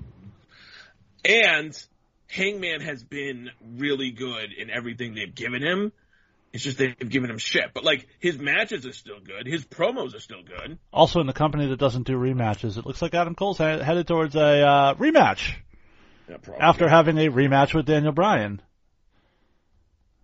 But they don't do rematches. No, they don't do rematches. That would be... That's just fucking crazy. Uh, speaking of Daniel Bryan, immediately after this segment, it's time for Daniel Bryan and Jon Moxley to have their tag team. Yeah. This whole episode, Dynamite, felt like they were, like, up against the clock and they wanted to fit fifty-five segments in a two-hour show. Mm-hmm. It was insane. So I, just... I I don't know if this is a thing, but I'm reading the, the rundown from the the... episode of Dynamite to refresh my memory, and it says yep. they faced Anthony Henry and J D Drake, the Work Horsemen.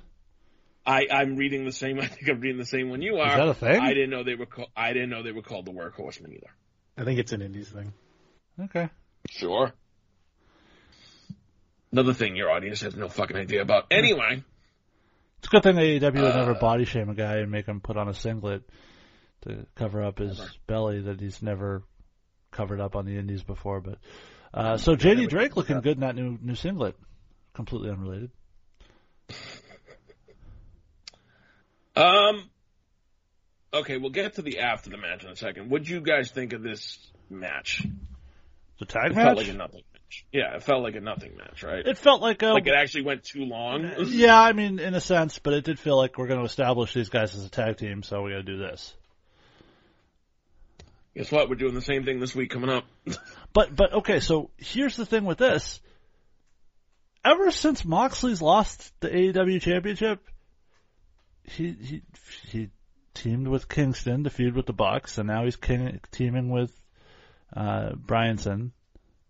So, what the fuck? Like, like, is this guy ever going to be a single star again in this company? I mean, he's a singles wrestler.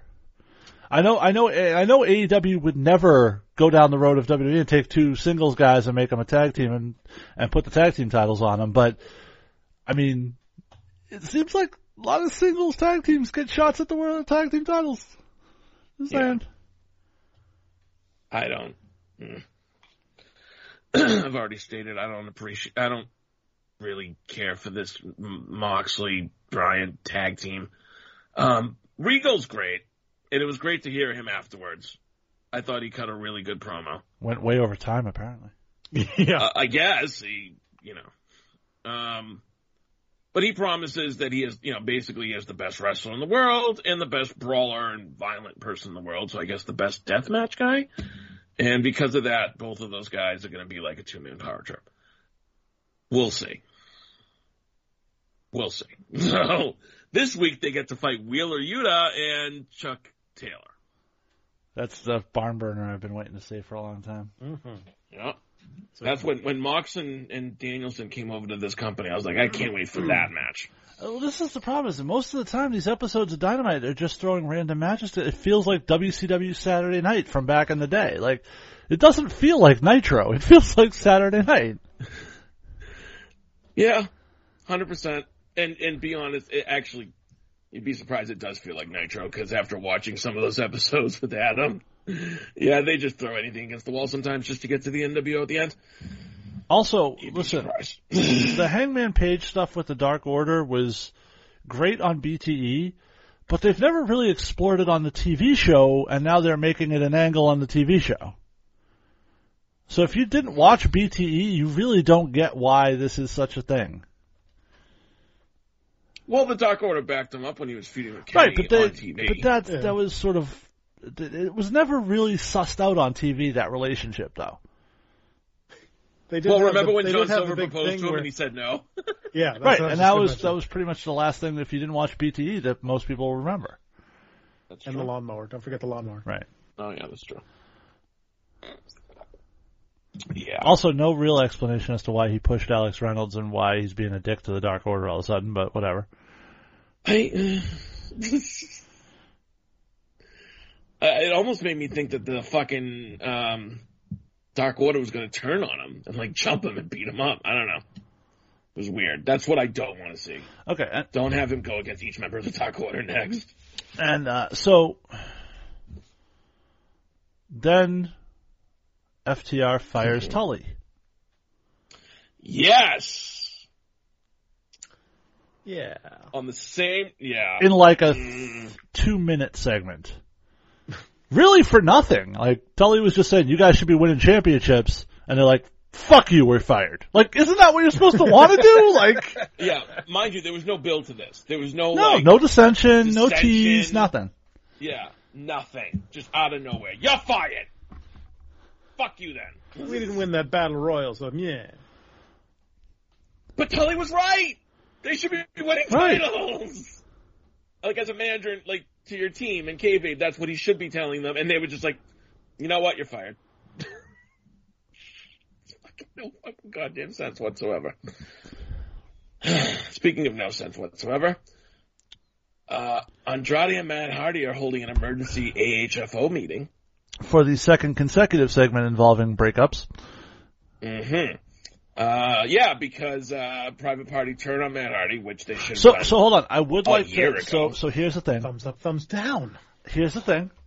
I would very much like to give A E W a little bit of credit for continuity here, because I heard some people go, like, fucking Butcher and Blade didn't get to vote. But when you, if you remember back, when the Hardy family office was put together, he said, votes go to myself and the and Private Party. And, and Private Party. And Andrade, and Andrade and his manager there. I forget his name. Jose. He said, that's, that's, those are who get votes. So they, Butcher and Blade didn't get a vote, and they played into that. And I actually, which is why Hardy was like, you know, you can, we can vote, but you're not going to win because it's three on two. So yeah. I, that was, I, I tip of the cap for continuity on that. I did appreciate that. Sure. It doesn't kill uh, anybody to have Shivani say that. You know what I mean? Or have Excalibur say that, like, just to remind people. Well, this is also the company that got very upset that people didn't remember C M Punk's fucking entrance music from fifteen years ago, so. That's a fact. Um, yeah, so right after we just fired Tully, uh, Andrade... And, and shortly after Jericho and the Inner Circle broke up. Yep.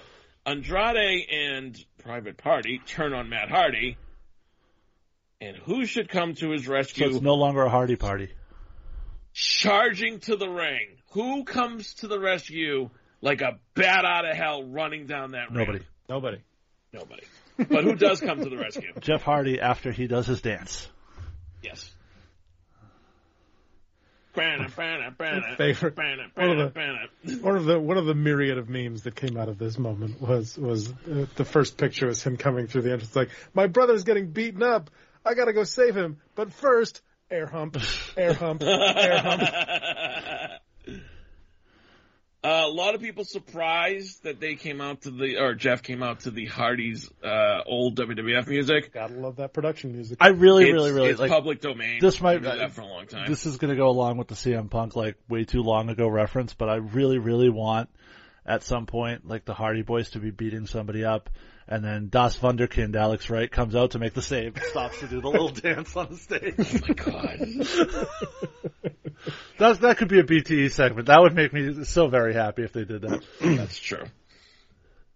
Uh, yeah, as, as we all figured, Jeff's here. Yep. Great. Hardy's are faces again. And, and God, look, listen, please stop with this whole, oh my God, it's it's the greatest thing in the world for them to be back together. Like, they've reunited and separated about a hundred times at this point. I was going to say... Like, since their match at WrestleMania twenty-five, they've done this in like four companies. I, I know. I'm just like, I'm over the Hardys as a group, honestly. Now, for Matt's part, I understand it because he's never interesting unless he's with with Jeff. The, that is a fact. The one time he was interesting without Jeff was the the original broken Matt Hardy character, and then that got stale too, and then he had nothing else. You are incorrect, because that original broken Matt Hardy character became a a real interesting thing because of Jeff. No, was it was the first... the broken Matt was interesting before Jeff. That was the first thing. Was the was the final deletion right? But it was match. Him on his own. He wasn't relying on Jeff to get him over. He got himself over. I mean, oh, everybody started talking about it after that match, right? They, but but they started talking about Matt Hardy after that match, not Jeff Hardy. Sure. But Jeff, if, without Jeff in that opposite him, I don't know if it would have worked. I, I think I think that was, at that point, it was more the character because it was something completely different nobody had ever seen before, really. Oh, it was it was fucking out there. It was um, great at the time. But then he just tried to beat a dead horse. And I was going to say, then he had nothing, though. It was like one great idea, and then he just and kept doing it over and once he was separated from Jeremy Borash, it was never the same. Yeah. No. Uh, no matter what company, it was never the same. So... But yeah, Jeff comes out, uh, they clean house, nobody cares. I didn't care. We don't let that breathe either. We go right into uh, saying Shane Strickland will make his debut on Rampage. Yep, because uh, right after Shane right Swerve. after Jeff Hardy Strickland. makes his debut, Shane Strickland's going to make his. Yes. Uh, let me see. And we can't Any even let little... Shane Strickland get through his first Dynamite promo without being interrupted. Yeah. By, of all people, Tony Nese. He still works there. He still works there, folks. But again, Somehow. we're gonna we're gonna. That's the first so, thing. I but again, though, he still works there. Again, though, we're gonna debut Shane Strickland based on a storyline from W W E. Yes, A E W two oh five Live. Ugh. Friday right after SmackDown. Jesus Christ. Yeah. I don't know why you would ever go to that. Like, it wasn't like Tony Nese and, and, and Swerve were like... that two oh five Live blood feud. It wasn't like even like Cedric and Mustafa Ali. Like, that's a feud you remember from two oh five Live. I barely remember that Shane, uh, that Swerve fought Tony Nese on two oh five Live. It's just when he said Friday night, I knew it wasn't on SmackDown. Uh, so we talked about. The- oh, speak. How could I fucking forget this? Let's take this in a row. Shane Strickland, your first feud is Tony Nese. Keith Lee, your first feud is going to be Q T Marshall. Game changer. Are you fucking serious? Are you fucking serious with this shit? It's all about the game and how you change it. I don't know what's uh, worse, because Q T wanted him to fight Team Taz, and he was like, who the fuck are you again? He's like, that's it. Well, that's usually everybody's first feud is Team Taz, so. Or Q T. Yeah.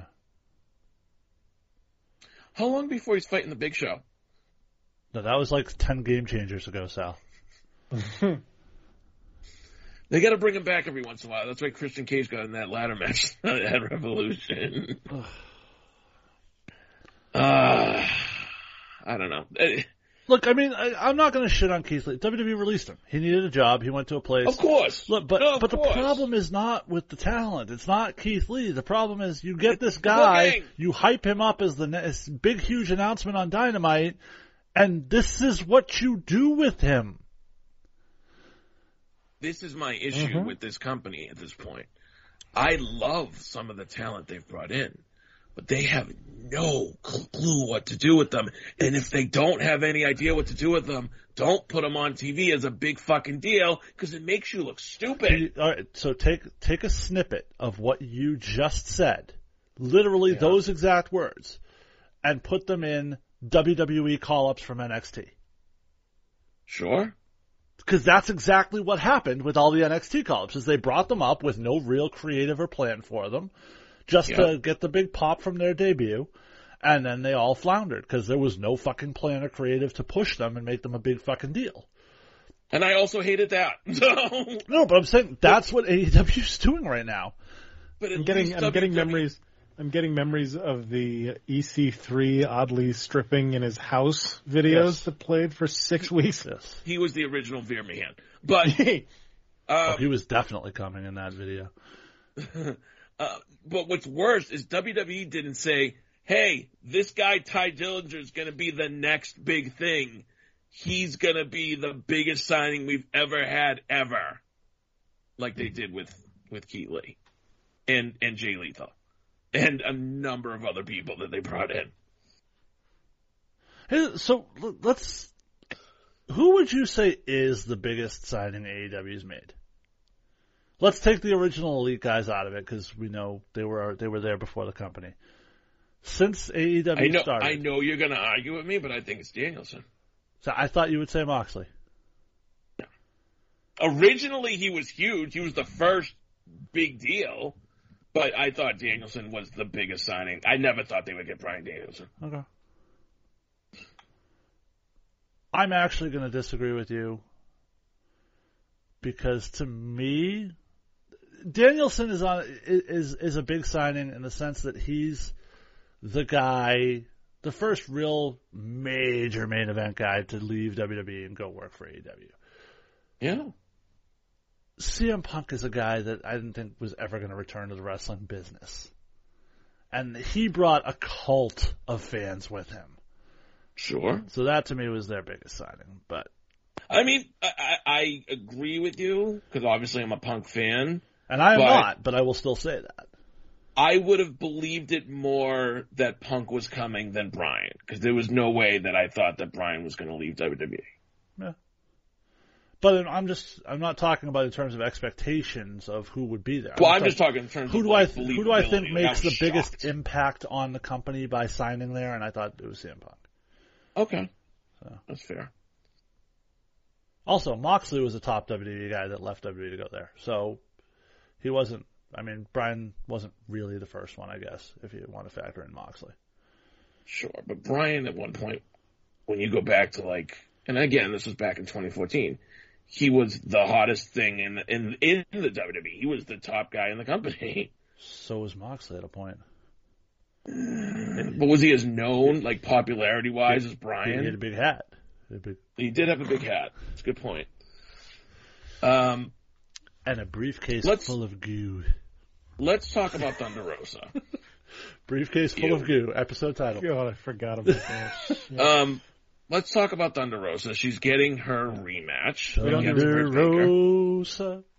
It's going to be in a cage, which is what we've all said, and it's going to be in El Paso. San Antonio. Oh, I thought it was El Paso. Okay. So what happens if she loses? She doesn't. Okay. Now, see, where I talked about before, sometimes it's okay to give the fans what they want. This is one area where I think A E W does, like, when they do, they're so opposed, except for the C M Punk thing, um, they're so opposed to this notion because Vince has made it so commonplace for people to lose in their hometowns. They are so anti that that they want to make everybody win in their hometown that it's now super predictable. There, I mean, there is no question in my mind Thunder Rosa's winning this championship tomorrow night.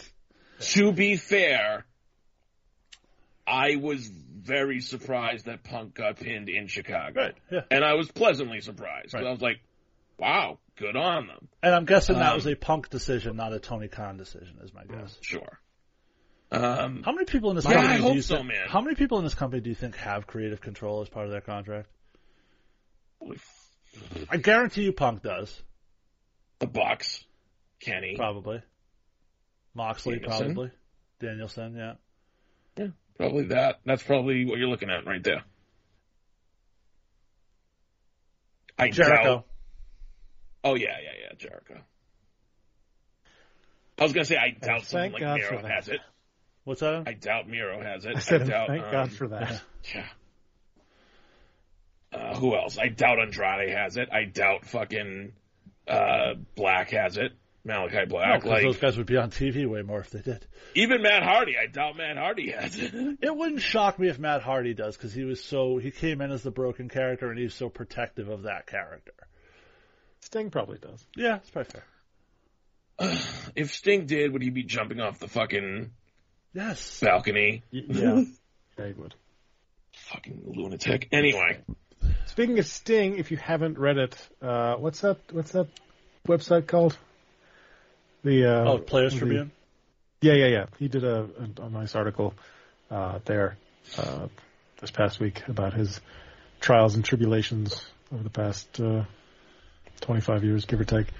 So very, very quick read, easy read, worth uh, worth the time. So go check that out. Uh, my issues with, with the Thunder Rosa thing are the same issues that I had last week with the Thunder Rosa thing. She she lost at the pay-per-view. Why the fuck is she in a number one contenders match? In a company that doesn't like, do rematches. If if you're going to do just have done this at the pay-per-view. Also, also, if your rankings matter, wouldn't the person who's thirty and oh be the number one contender to the women's championship? For some reason, these secondary title holders don't get included in the rankings. They're almost listed adjacent to the champion, right? Right. To the world champions, but, but yeah, because they don't consider them secondary they're not titles. Secondary titles, yeah. Right? Which is stupid because we all know they are. Right. Um, By the way, if your world champion isn't your top champion, then your world champion is meaningless. But then again, Hangman Page. So, as we discussed. Speaking of secondary titles, we have a new T N T champion. And I'm very conflicted on how to feel about it. Because okay. on the one hand, yay, but on the other hand, is he just losing it this week? And even if he doesn't, what build have we put into this character? Okay, so first off, I think I mentioned this last week when they talked about title versus streak. And that streak included five fucking televised matches. Mm-hmm. That said, I'm happy they put the title on Scorpio Sky. But let's please stop with this fucking revisionist history that the fucking quotation fingers, wrestling journalists are telling us that, oh, this has been the plan for a year to put the title on Scorpio Sky. If this Holy is shit. a plan for the, oh, so, so what you're leading me to believe here is that the plan was for Cody to get COVID, have to lose the title back, have to have Sammy get the interim title, then beat Cody for both titles, then drop the title. No, this was not the fucking plan. But Jason, of course it was, because now they have a singles champion who's a black guy, but he holds two belts. No, he doesn't. He actually gave up the second belt to Dan Lambert. So now, thank God, thank God. he's only going to carry one belt. Um, it's just like, that's, and this is the problem with the A E W fan base and wrestling. Like, it always has to be extra. It can't just be, oh great, this guy won a title. It has to be, this was part of the master plan for the last year. We were building, the, if you were building this guy to a champion for the last year, he'd have been on T V a fuck ton more often than five matches. Yeah. So please don't try to sell me that bullshit. No. Just, why can't we just say, oh, hey, he was getting hot. We felt good about the character. We decided to put the title on him. Why does it always have to be extra with this company? Why does it always have to be a part of a master plan?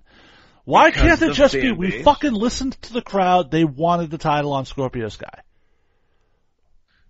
Because the fan base that believes in their fake journalist messiah. It's um, not just him. It's Sap. It's, it's all him, of them. It's Sap. It's all. But they're the same. I I consider him the top one, and everybody else falls in line. Sap. Fucking. After uh, actually, after Scorpio Sky won the title, uh, Sap confirmed with his A E W sources that Scorpio Sky was winning the A E W title. That's, that's great. That's good. Good. Um. Yeah, I I hate anything that comes from that section of the wrestling world. I really do. I can't even stand to look at it because it's it's bullshit. And like you said, revisionist history times ten. People just lie like like they didn't see fucking Scorpio Sky uh, job on not job but like remain on dark for seven months. It's amazing to me. Um, I the streak. I also. Couldn't care less about uh, having Ty Conti and Paige VanZant involved in this. I don't know why. If, if their interactions together were any indication of where this is going, goddamn, those are going to be some bad fucking matches. Right? That's what I was thinking. Why would you put her against somebody who's brand new to this Put business? Her in the ring with Serena Deeb. Put her in the ring yeah. with you know, some, Thunder Rosa. Yeah, somebody who somebody can else. carry her because she needs it.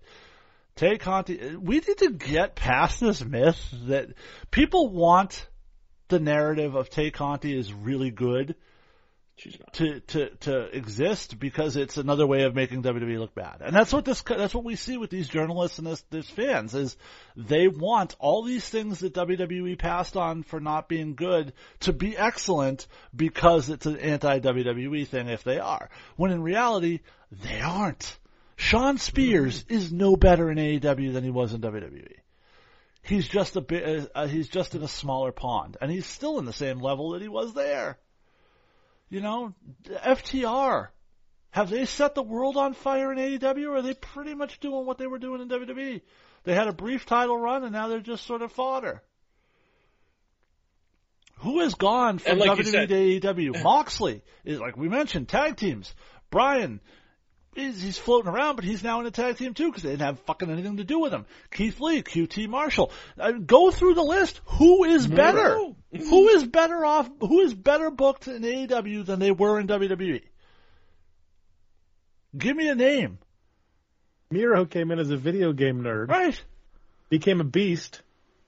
And then disappeared. Adam right. Cole, I would say, is probably booked about the same as he was in N X T.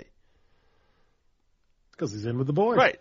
But who... The only one the only one who's quote-unquote booked better is Sting, and that's only because they give Sting T V time as opposed to two weeks with Rollins. But that was... Tay Conti. W W E. I will give you that Tay Conti is a much higher profile now in A E W than she ever did in W W E. Wow. Yeah, but that's like almost forced. Like, we're going to make Tay a thing. Right, if but, that's, but that's what I'm saying. But, she is, but who else is it? Who else has elevated their profile in A E W? Who else has gone there and shown that W W E was wrong about them? Dude, literally Malachi Black is doing the exact same thing. Exactly. With the same people. Exactly. With the same people! Yeah. Other than Brody King. So is Buddy Murphy. He's a disciple again. I, uh, look, I don't blame these guys for leaving W W E. The people who were released are there getting a paycheck. They're doing their job. That's fine. I have no, my right. my issue, my quarrel is never with the talent in that regard. But it's please right. let's stop spinning this narrative that A E W is so much better creative. These talents are so much better utilized here. When in reality, they are not. None of them. Do you know why there's that desperation for people to, to try to say that they are? Because they just want W W E to look better. Right.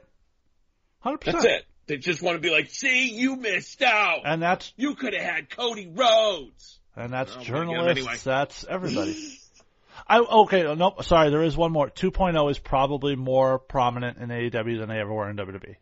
Especially now in the right. Jarrett show. Yep. So I'll give you them too. Okay, fair. Big Show has a commentary job. Mark Henry has two lines a week on T V. Yeah, he doesn't even get to do the interview anymore. It's like they just do a split screen with him yelling, and then they get then Henry just pops up from the bottom, like, hey, hey, hey, like.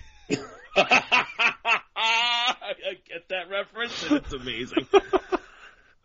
Oh man, um, yeah, a lot. Uh, my okay. How long are we going to go before Henry turns into the Kool-Aid man? He just busts through the wall, like, in the middle of the promo. It's not even going to be, it's going to oh, be a yeah. pre-recorded. The time for talking's be, over. Exactly. I was going to say, they're not even going to have him do it live anymore. They're just going to take the same clip and just put it at the beginning. Are we sure that they haven't already done that?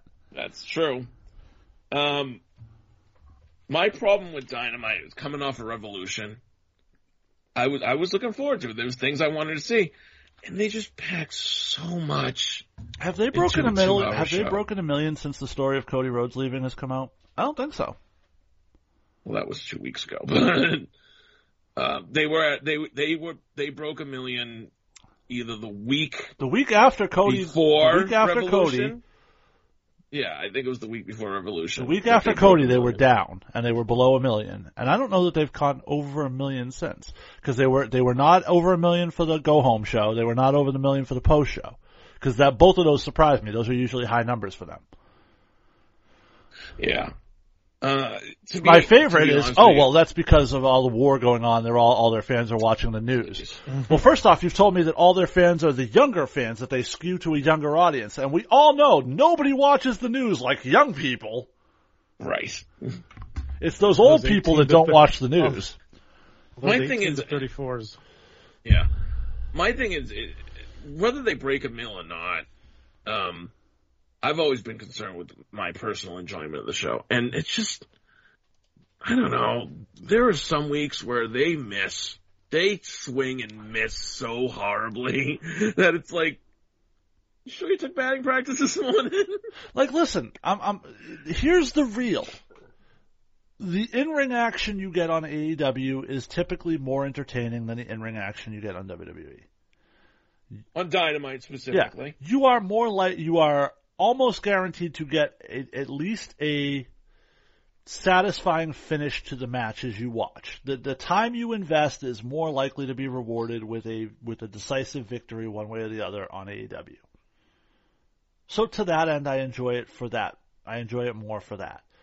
But you're going to get better storytelling and character development on W W E. I, I can, is that a fair take at this point?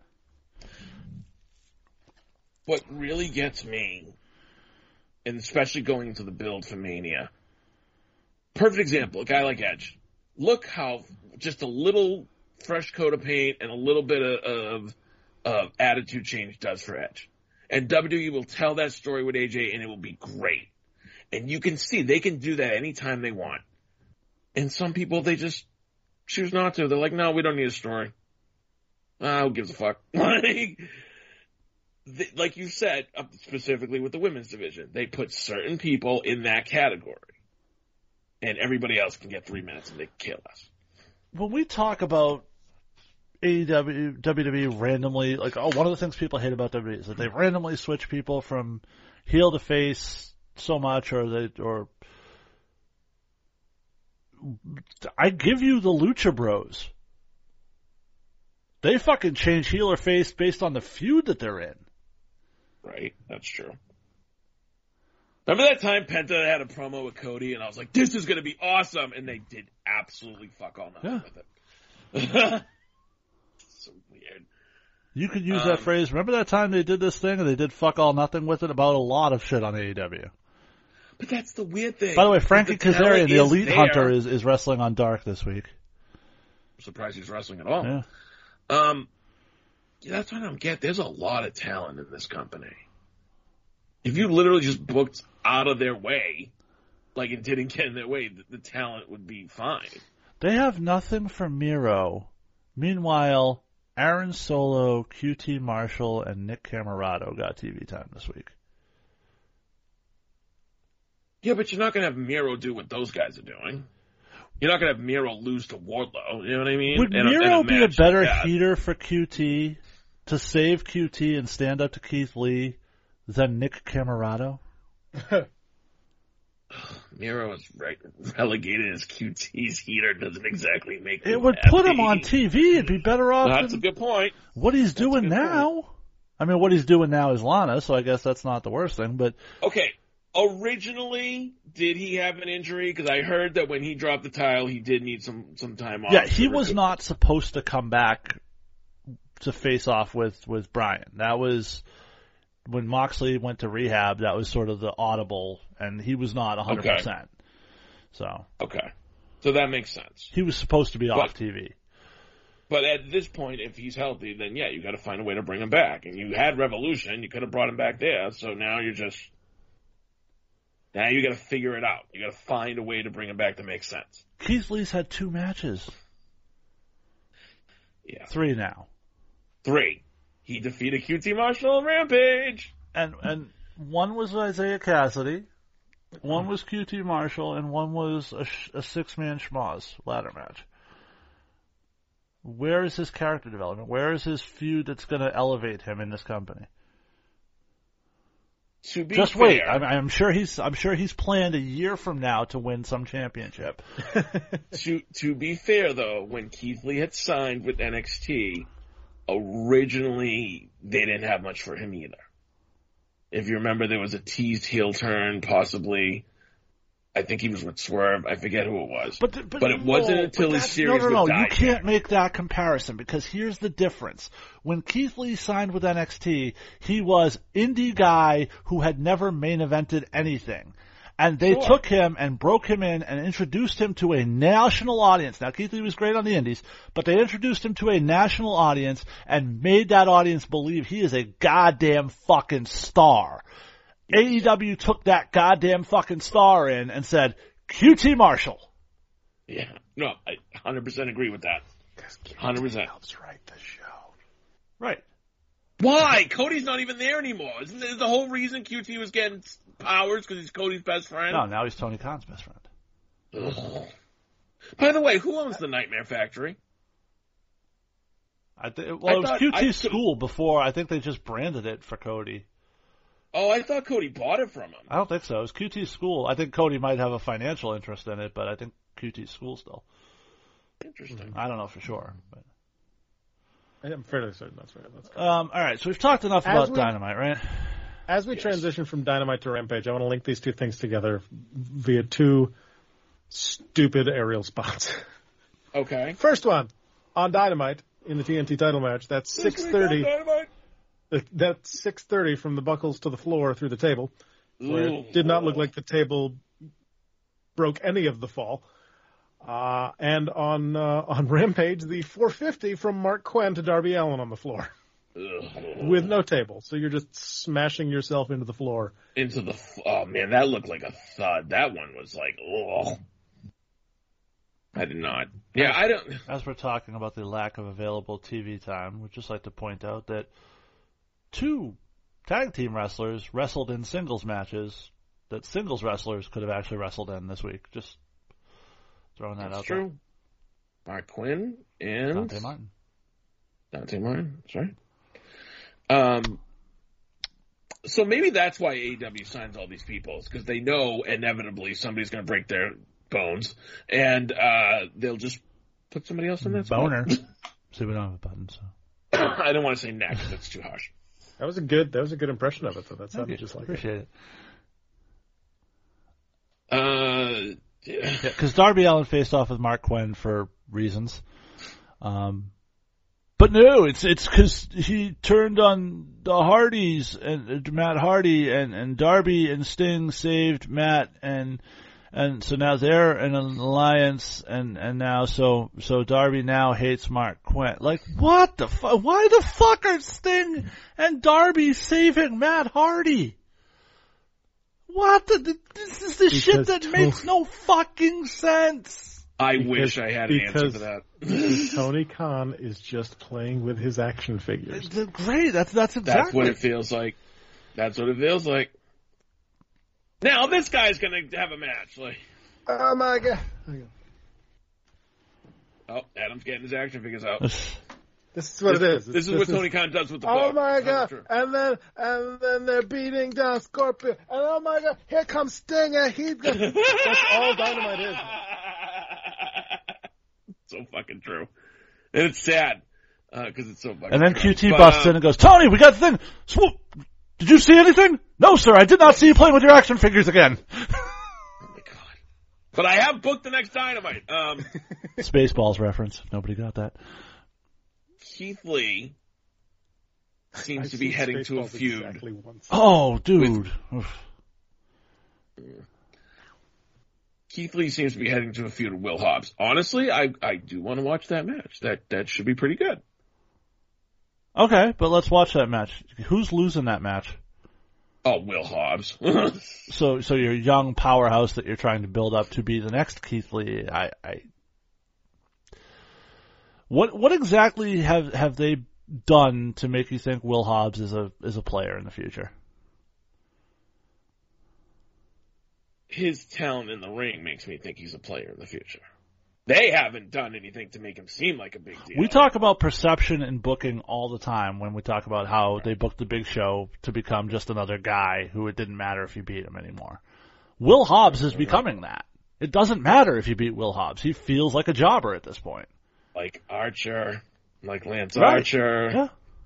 like, um, dude, at one point Sheeta was untouchable, and now it's like anybody could beat her. Yeah. I, I, I don't mind the feud they're doing with Serena Deeb, but she doesn't have the same... But even the feud with Serena Deeb is so stop-start, like... I know. It's not There's no the way continuity to anything they do. And again, I say this as somebody that wants this company to succeed. I want these talents. I am a huge fan of Keith Lee. I am a huge fan. I sat on this show and was pissed off and said I might never watch W W E again when they let Adam Cole go. I am that big yep. of a fan of Adam Cole. But he's now comedy fodder. He's the fucking B T E champion. Yes. Yes, he is. Um, the same title held by Marco Stunt. That's the level they least, view it, Adam Cole at. At least on T V, Adam Cole has had his world title shot at a pay-per-view in a good match. Immediately after losing a feud to Orange Cassidy, yes. Sure. Um... But but like Adam said, Adam Cole, he's he's that rare exception that he's in with the elite. So at any given point, he can be getting the title shot or a title match or the title in general because he's their friend. You know what I mean? Right, but everybody else, there's a problem. Yeah. There's a lot you of know? problems in this company. Yeah. Speaking of which, uh, Swerve did debut against Tony Nese, and I got to be honest with you guys, and maybe it's because I'm old, I fell asleep during this match. Match wasn't bad was, until uh, okay. until Nese fucked up the finish. Well, yeah, that too. I don't know. Swerve is great. Is he going to get time in this company? Probably not. Did Swerve feel like a bigger it, star as part of Hit Row, or does he feel like a bigger star here? Hit Row.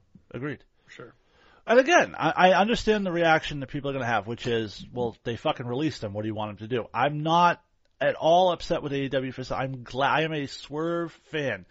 I was the one on this network that loved Swerve when everybody else didn't see it, okay? Before Hit Row, I was the one sitting here singing the praises, which, by the way, is not the first time, because I was the one that fucking sung the praises of Santos when he debuted as the fucking masked character and nobody else liked him. But listen, I... Actually, it was Swerve. It was funny because I remember you were getting pissed off because he was doing nothing but fighting Akira Tozawa. Yeah, right. Because I, I, I know Swerve from the Indies. I, I've watched him, and I know how good this guy is. I know the charisma this guy has. This ain't it. This is, this is not what you do. This is not how you build an impactful... Like, you want to build up a guy to be impactful, have him beat a name in his debut. Not another guy who's below him on the totem pole. Now, when you say a name, right... I feel like that's got to be more than just like a Christopher Daniels. Because, yeah, Christopher Daniels is a name, long-standing name in the indie scene, but it's got to be better than that. Okay, so let me right? let me give you a Matt, let me give you a name that wouldn't hurt this person based on their current trajectory, but given what a, how A E W has presented would be a huge victory on his debut, Jungle Boy. Beat Jungle Boy I in a can't. singles match. It doesn't matter because he's a tag team champion right now. But it, they've they've built up Jungle Boy enough that beating him means something. Sure, but it's it, uh, it's back to that A E W predictability where it's like I can never see them have Swerve beat Jungle Boy. Like that's the. But no, no, and I get that. But what I'm saying is you want to make this guy a star. That's what you do. You don't feed him Tony Nese. You feed, I, I honestly, I would say even Sean Spears would be a better. Actually, no. You know what would have been, you know what would have been fucking amazing? You you keep doing these, um, and you, for months, even ever since Cody used to do it, you did these open challenges. Have Swerve come in and, and pin Sammy. Well, yeah, but they had already planned for a year to have Scorpio Sky beat him, so. That's a good point. Ethan Page. Did Swerve and Ethan Page. That would be fun. That would be fun, actually. At least, that, again, that's a name that's on T V that's sort of been established. Now, Ethan Page, you can make a case, another guy who loses all the time and really hasn't, but but that's a name they've established as a as a big thing on T V. Sure. You know? I agree with you there. Did Scorpio Sky take the title off of Sammy just so Sammy didn't have to lose to Wardlow, or is M J F going to cost Wardlow the title? Cost Wardlow the title. This is going to be the most predictable episode of A E W Dynamite ever. You know what's weird, though? M J F, who still to this point has never held a singles title, I can see him trying to take the title off of Wardlow. Or actually succeeding in taking the title. You know who else never held a singles title during the best part of his career? Jake Roberts. Roddy Piper. Oh, yeah. Yeah. He was so good as a heel, he didn't need to hold a title. He was over without a title. True, but he was on top fighting Hogan. Right, but he was still over I, as a heel. You don't need to be. Even when he wasn't fighting Hogan, when he was fighting a boxer, he was still over. Oh. he he was over. This is when true. He was fighting... That match was fucking awful, but he was yeah, over. Well. That match. Anyway, I blame Mister T for that one. Um, and his mama? I will say this. That no, his mother. My mother. People would be pissed off if Scorpio just jobbed a week later to Wardlow. You know. No. I think they would. I don't think there's anything that this company could do right now that would that their fans wouldn't find an excuse for. Oh, I'm not talking about just the A E W diehard. What would, I'm just what would it take? What would be the thing? What what what could they possibly do that their fans would not excuse away? The uh, the only thing I could think of would be to have like Kenny job in like a fucking garbage match on Rampage. Like, well, when Kenny originally happen. went fucking distance with Allen Angels, they excused that, so you're not far they removed. They did excuse that. That's true. That's true. But when, when yeah, they did the exploding that ring that didn't explode, they excused that away. What could they possibly do? Oh, no, but do? that was That was Kenny on top, but that's the thing. That was Kenny on top. Meltzer has anointed Kenny as the one, so I'm assuming if they jobbed him out, then people would be pissed. I I would bet you that if M J F slipped and called Will Hobbs the N-word on T V, they would find a way to excuse it. Why is it going to be M J F? I was just the, first, the whitest person that popped into my head. Uh, sure. But, like, I, I can't, I have a hard time rationalizing what it would take for, for people to not excuse this company's missteps. And I'm not, again, I want this company to succeed, but I think part of that company succeeding with mass appeal is holding them to the same level of criticism you hold W W E to. You want W W E fans to, to sort of embrace the idea of A E W? Stop making it us versus them. Stop trying to tell right. me why it's so much better. Let me go and watch it for myself without you tell it, without the overselling and the overhyping and the, oh my God, this is the greatest thing that's ever happened to the wrestling industry. Because then I'm going to go into it and it's never going to live up to those expectations. Here's the problem, and tell me if you agree with that. That's still ingrained in the culture at this point, though. Yeah. This company will never change as long as who's in charge remains in charge. Ever. I can't see like a curve where the, where they grow and they learn and they and they become better at, at this. No. They'll I always disagree have talent. Only in the sense that Tony Khan is still really new to this. And I think there will come a time, because you think back to Jeff Jarrett booked Impact a lot differently at the beginning than he booked it towards the end.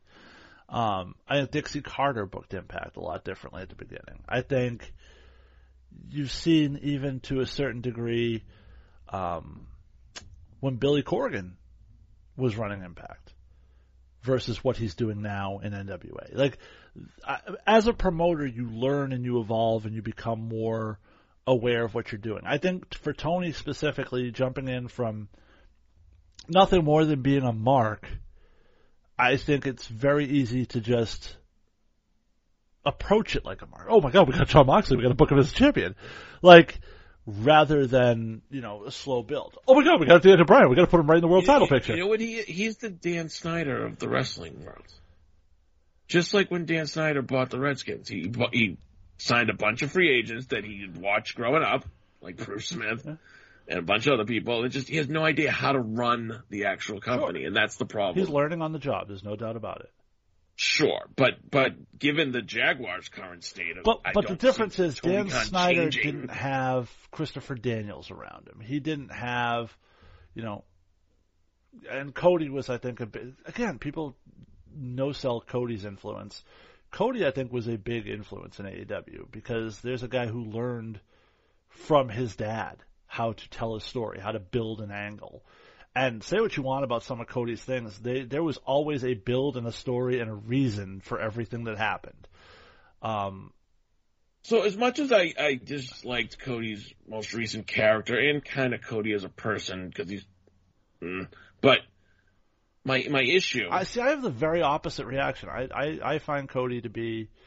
I, I, I have a positive reaction to Cody. I Brandy, no. But Cody, yes. Well, the problem is that Cody, Cody's thirst for fame became apparent in the past year. I think that's more Brandy. I really do. I think. Yeah, sure. I think, I think that's Brandy not, wanting that, Brandy it, being but... thirsty for that that fame and using Cody as a way to get it, and Cody wanting his wife to be happy.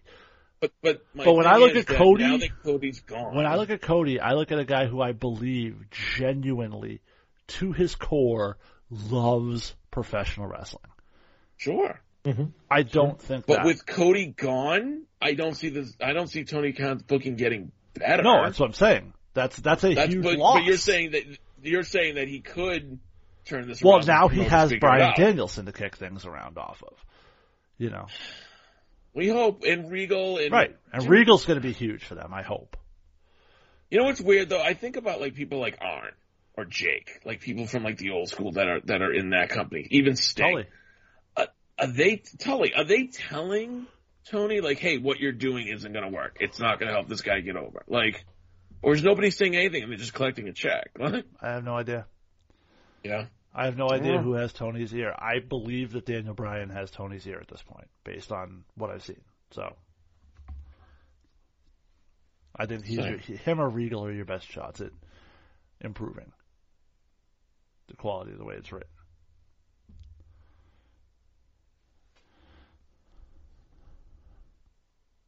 Okay. Hats off to him for finally letting Jamie Hayter win a match on T V, too. That was good. There's another person, Mercedes Martinez. She's in the exact same spot she was. Yeah. Anyway. Gentlemen, anything else? I think we've covered everything at this point.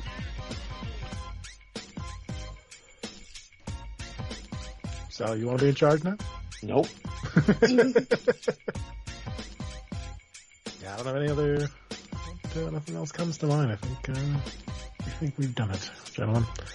Another fantastic week on the Rundown Wrestling Podcast. We will wrap it up here. Oh, by the way, the answer um, to who who uh, D'Angelo was talking about has been answered. So, oh, that's right. Duke the Dumpster Dressing. uh, we'll talk about that next week. Yeah, yeah, we will. Maybe we will. Probably not. So until then.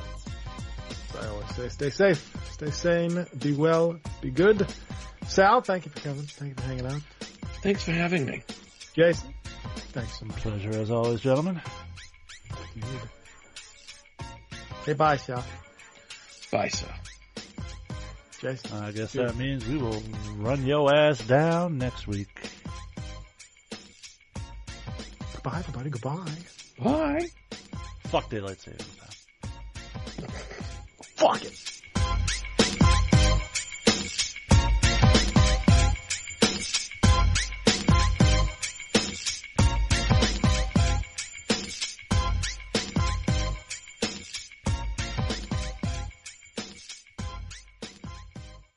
You have been listening to a Rundown Wrestling Network production. Please visit rundown wrestling dot com for all of our shows, as well as our other special events. Keep it locked there or subscribe to the Rundown Wrestling Network on iTunes, Spotify, Google Podcast, Stitcher Premium, or anywhere you get your podcast from. Leave us a voice message that we will play on an episode by going to anchor dot f m slash rundown wrestling slash message. Join our Patreon at patreon dot com slash rundown wrestling. You can show us how much you love us by buying us a cup of coffee for just one buck. At ko dash f i dot com slash rundown wrestling. Go to reddit dot com slash r slash rundown wrestling. Follow us on Twitter at Rundown Network. Like us on Facebook at facebook dot com slash rundown wrestling. Email the show your dick pics and twat shots via rundown wrestling at gmail dot com. Or go to Instagram or YouTube and look for Rundown Wrestling. Follow us on Twitch by going to twitch dot t v slash rundown wrestling. And you can also follow our host Adam on twitch dot t v slash the Salzer Effect. This has been a Rundown Wrestling Network production.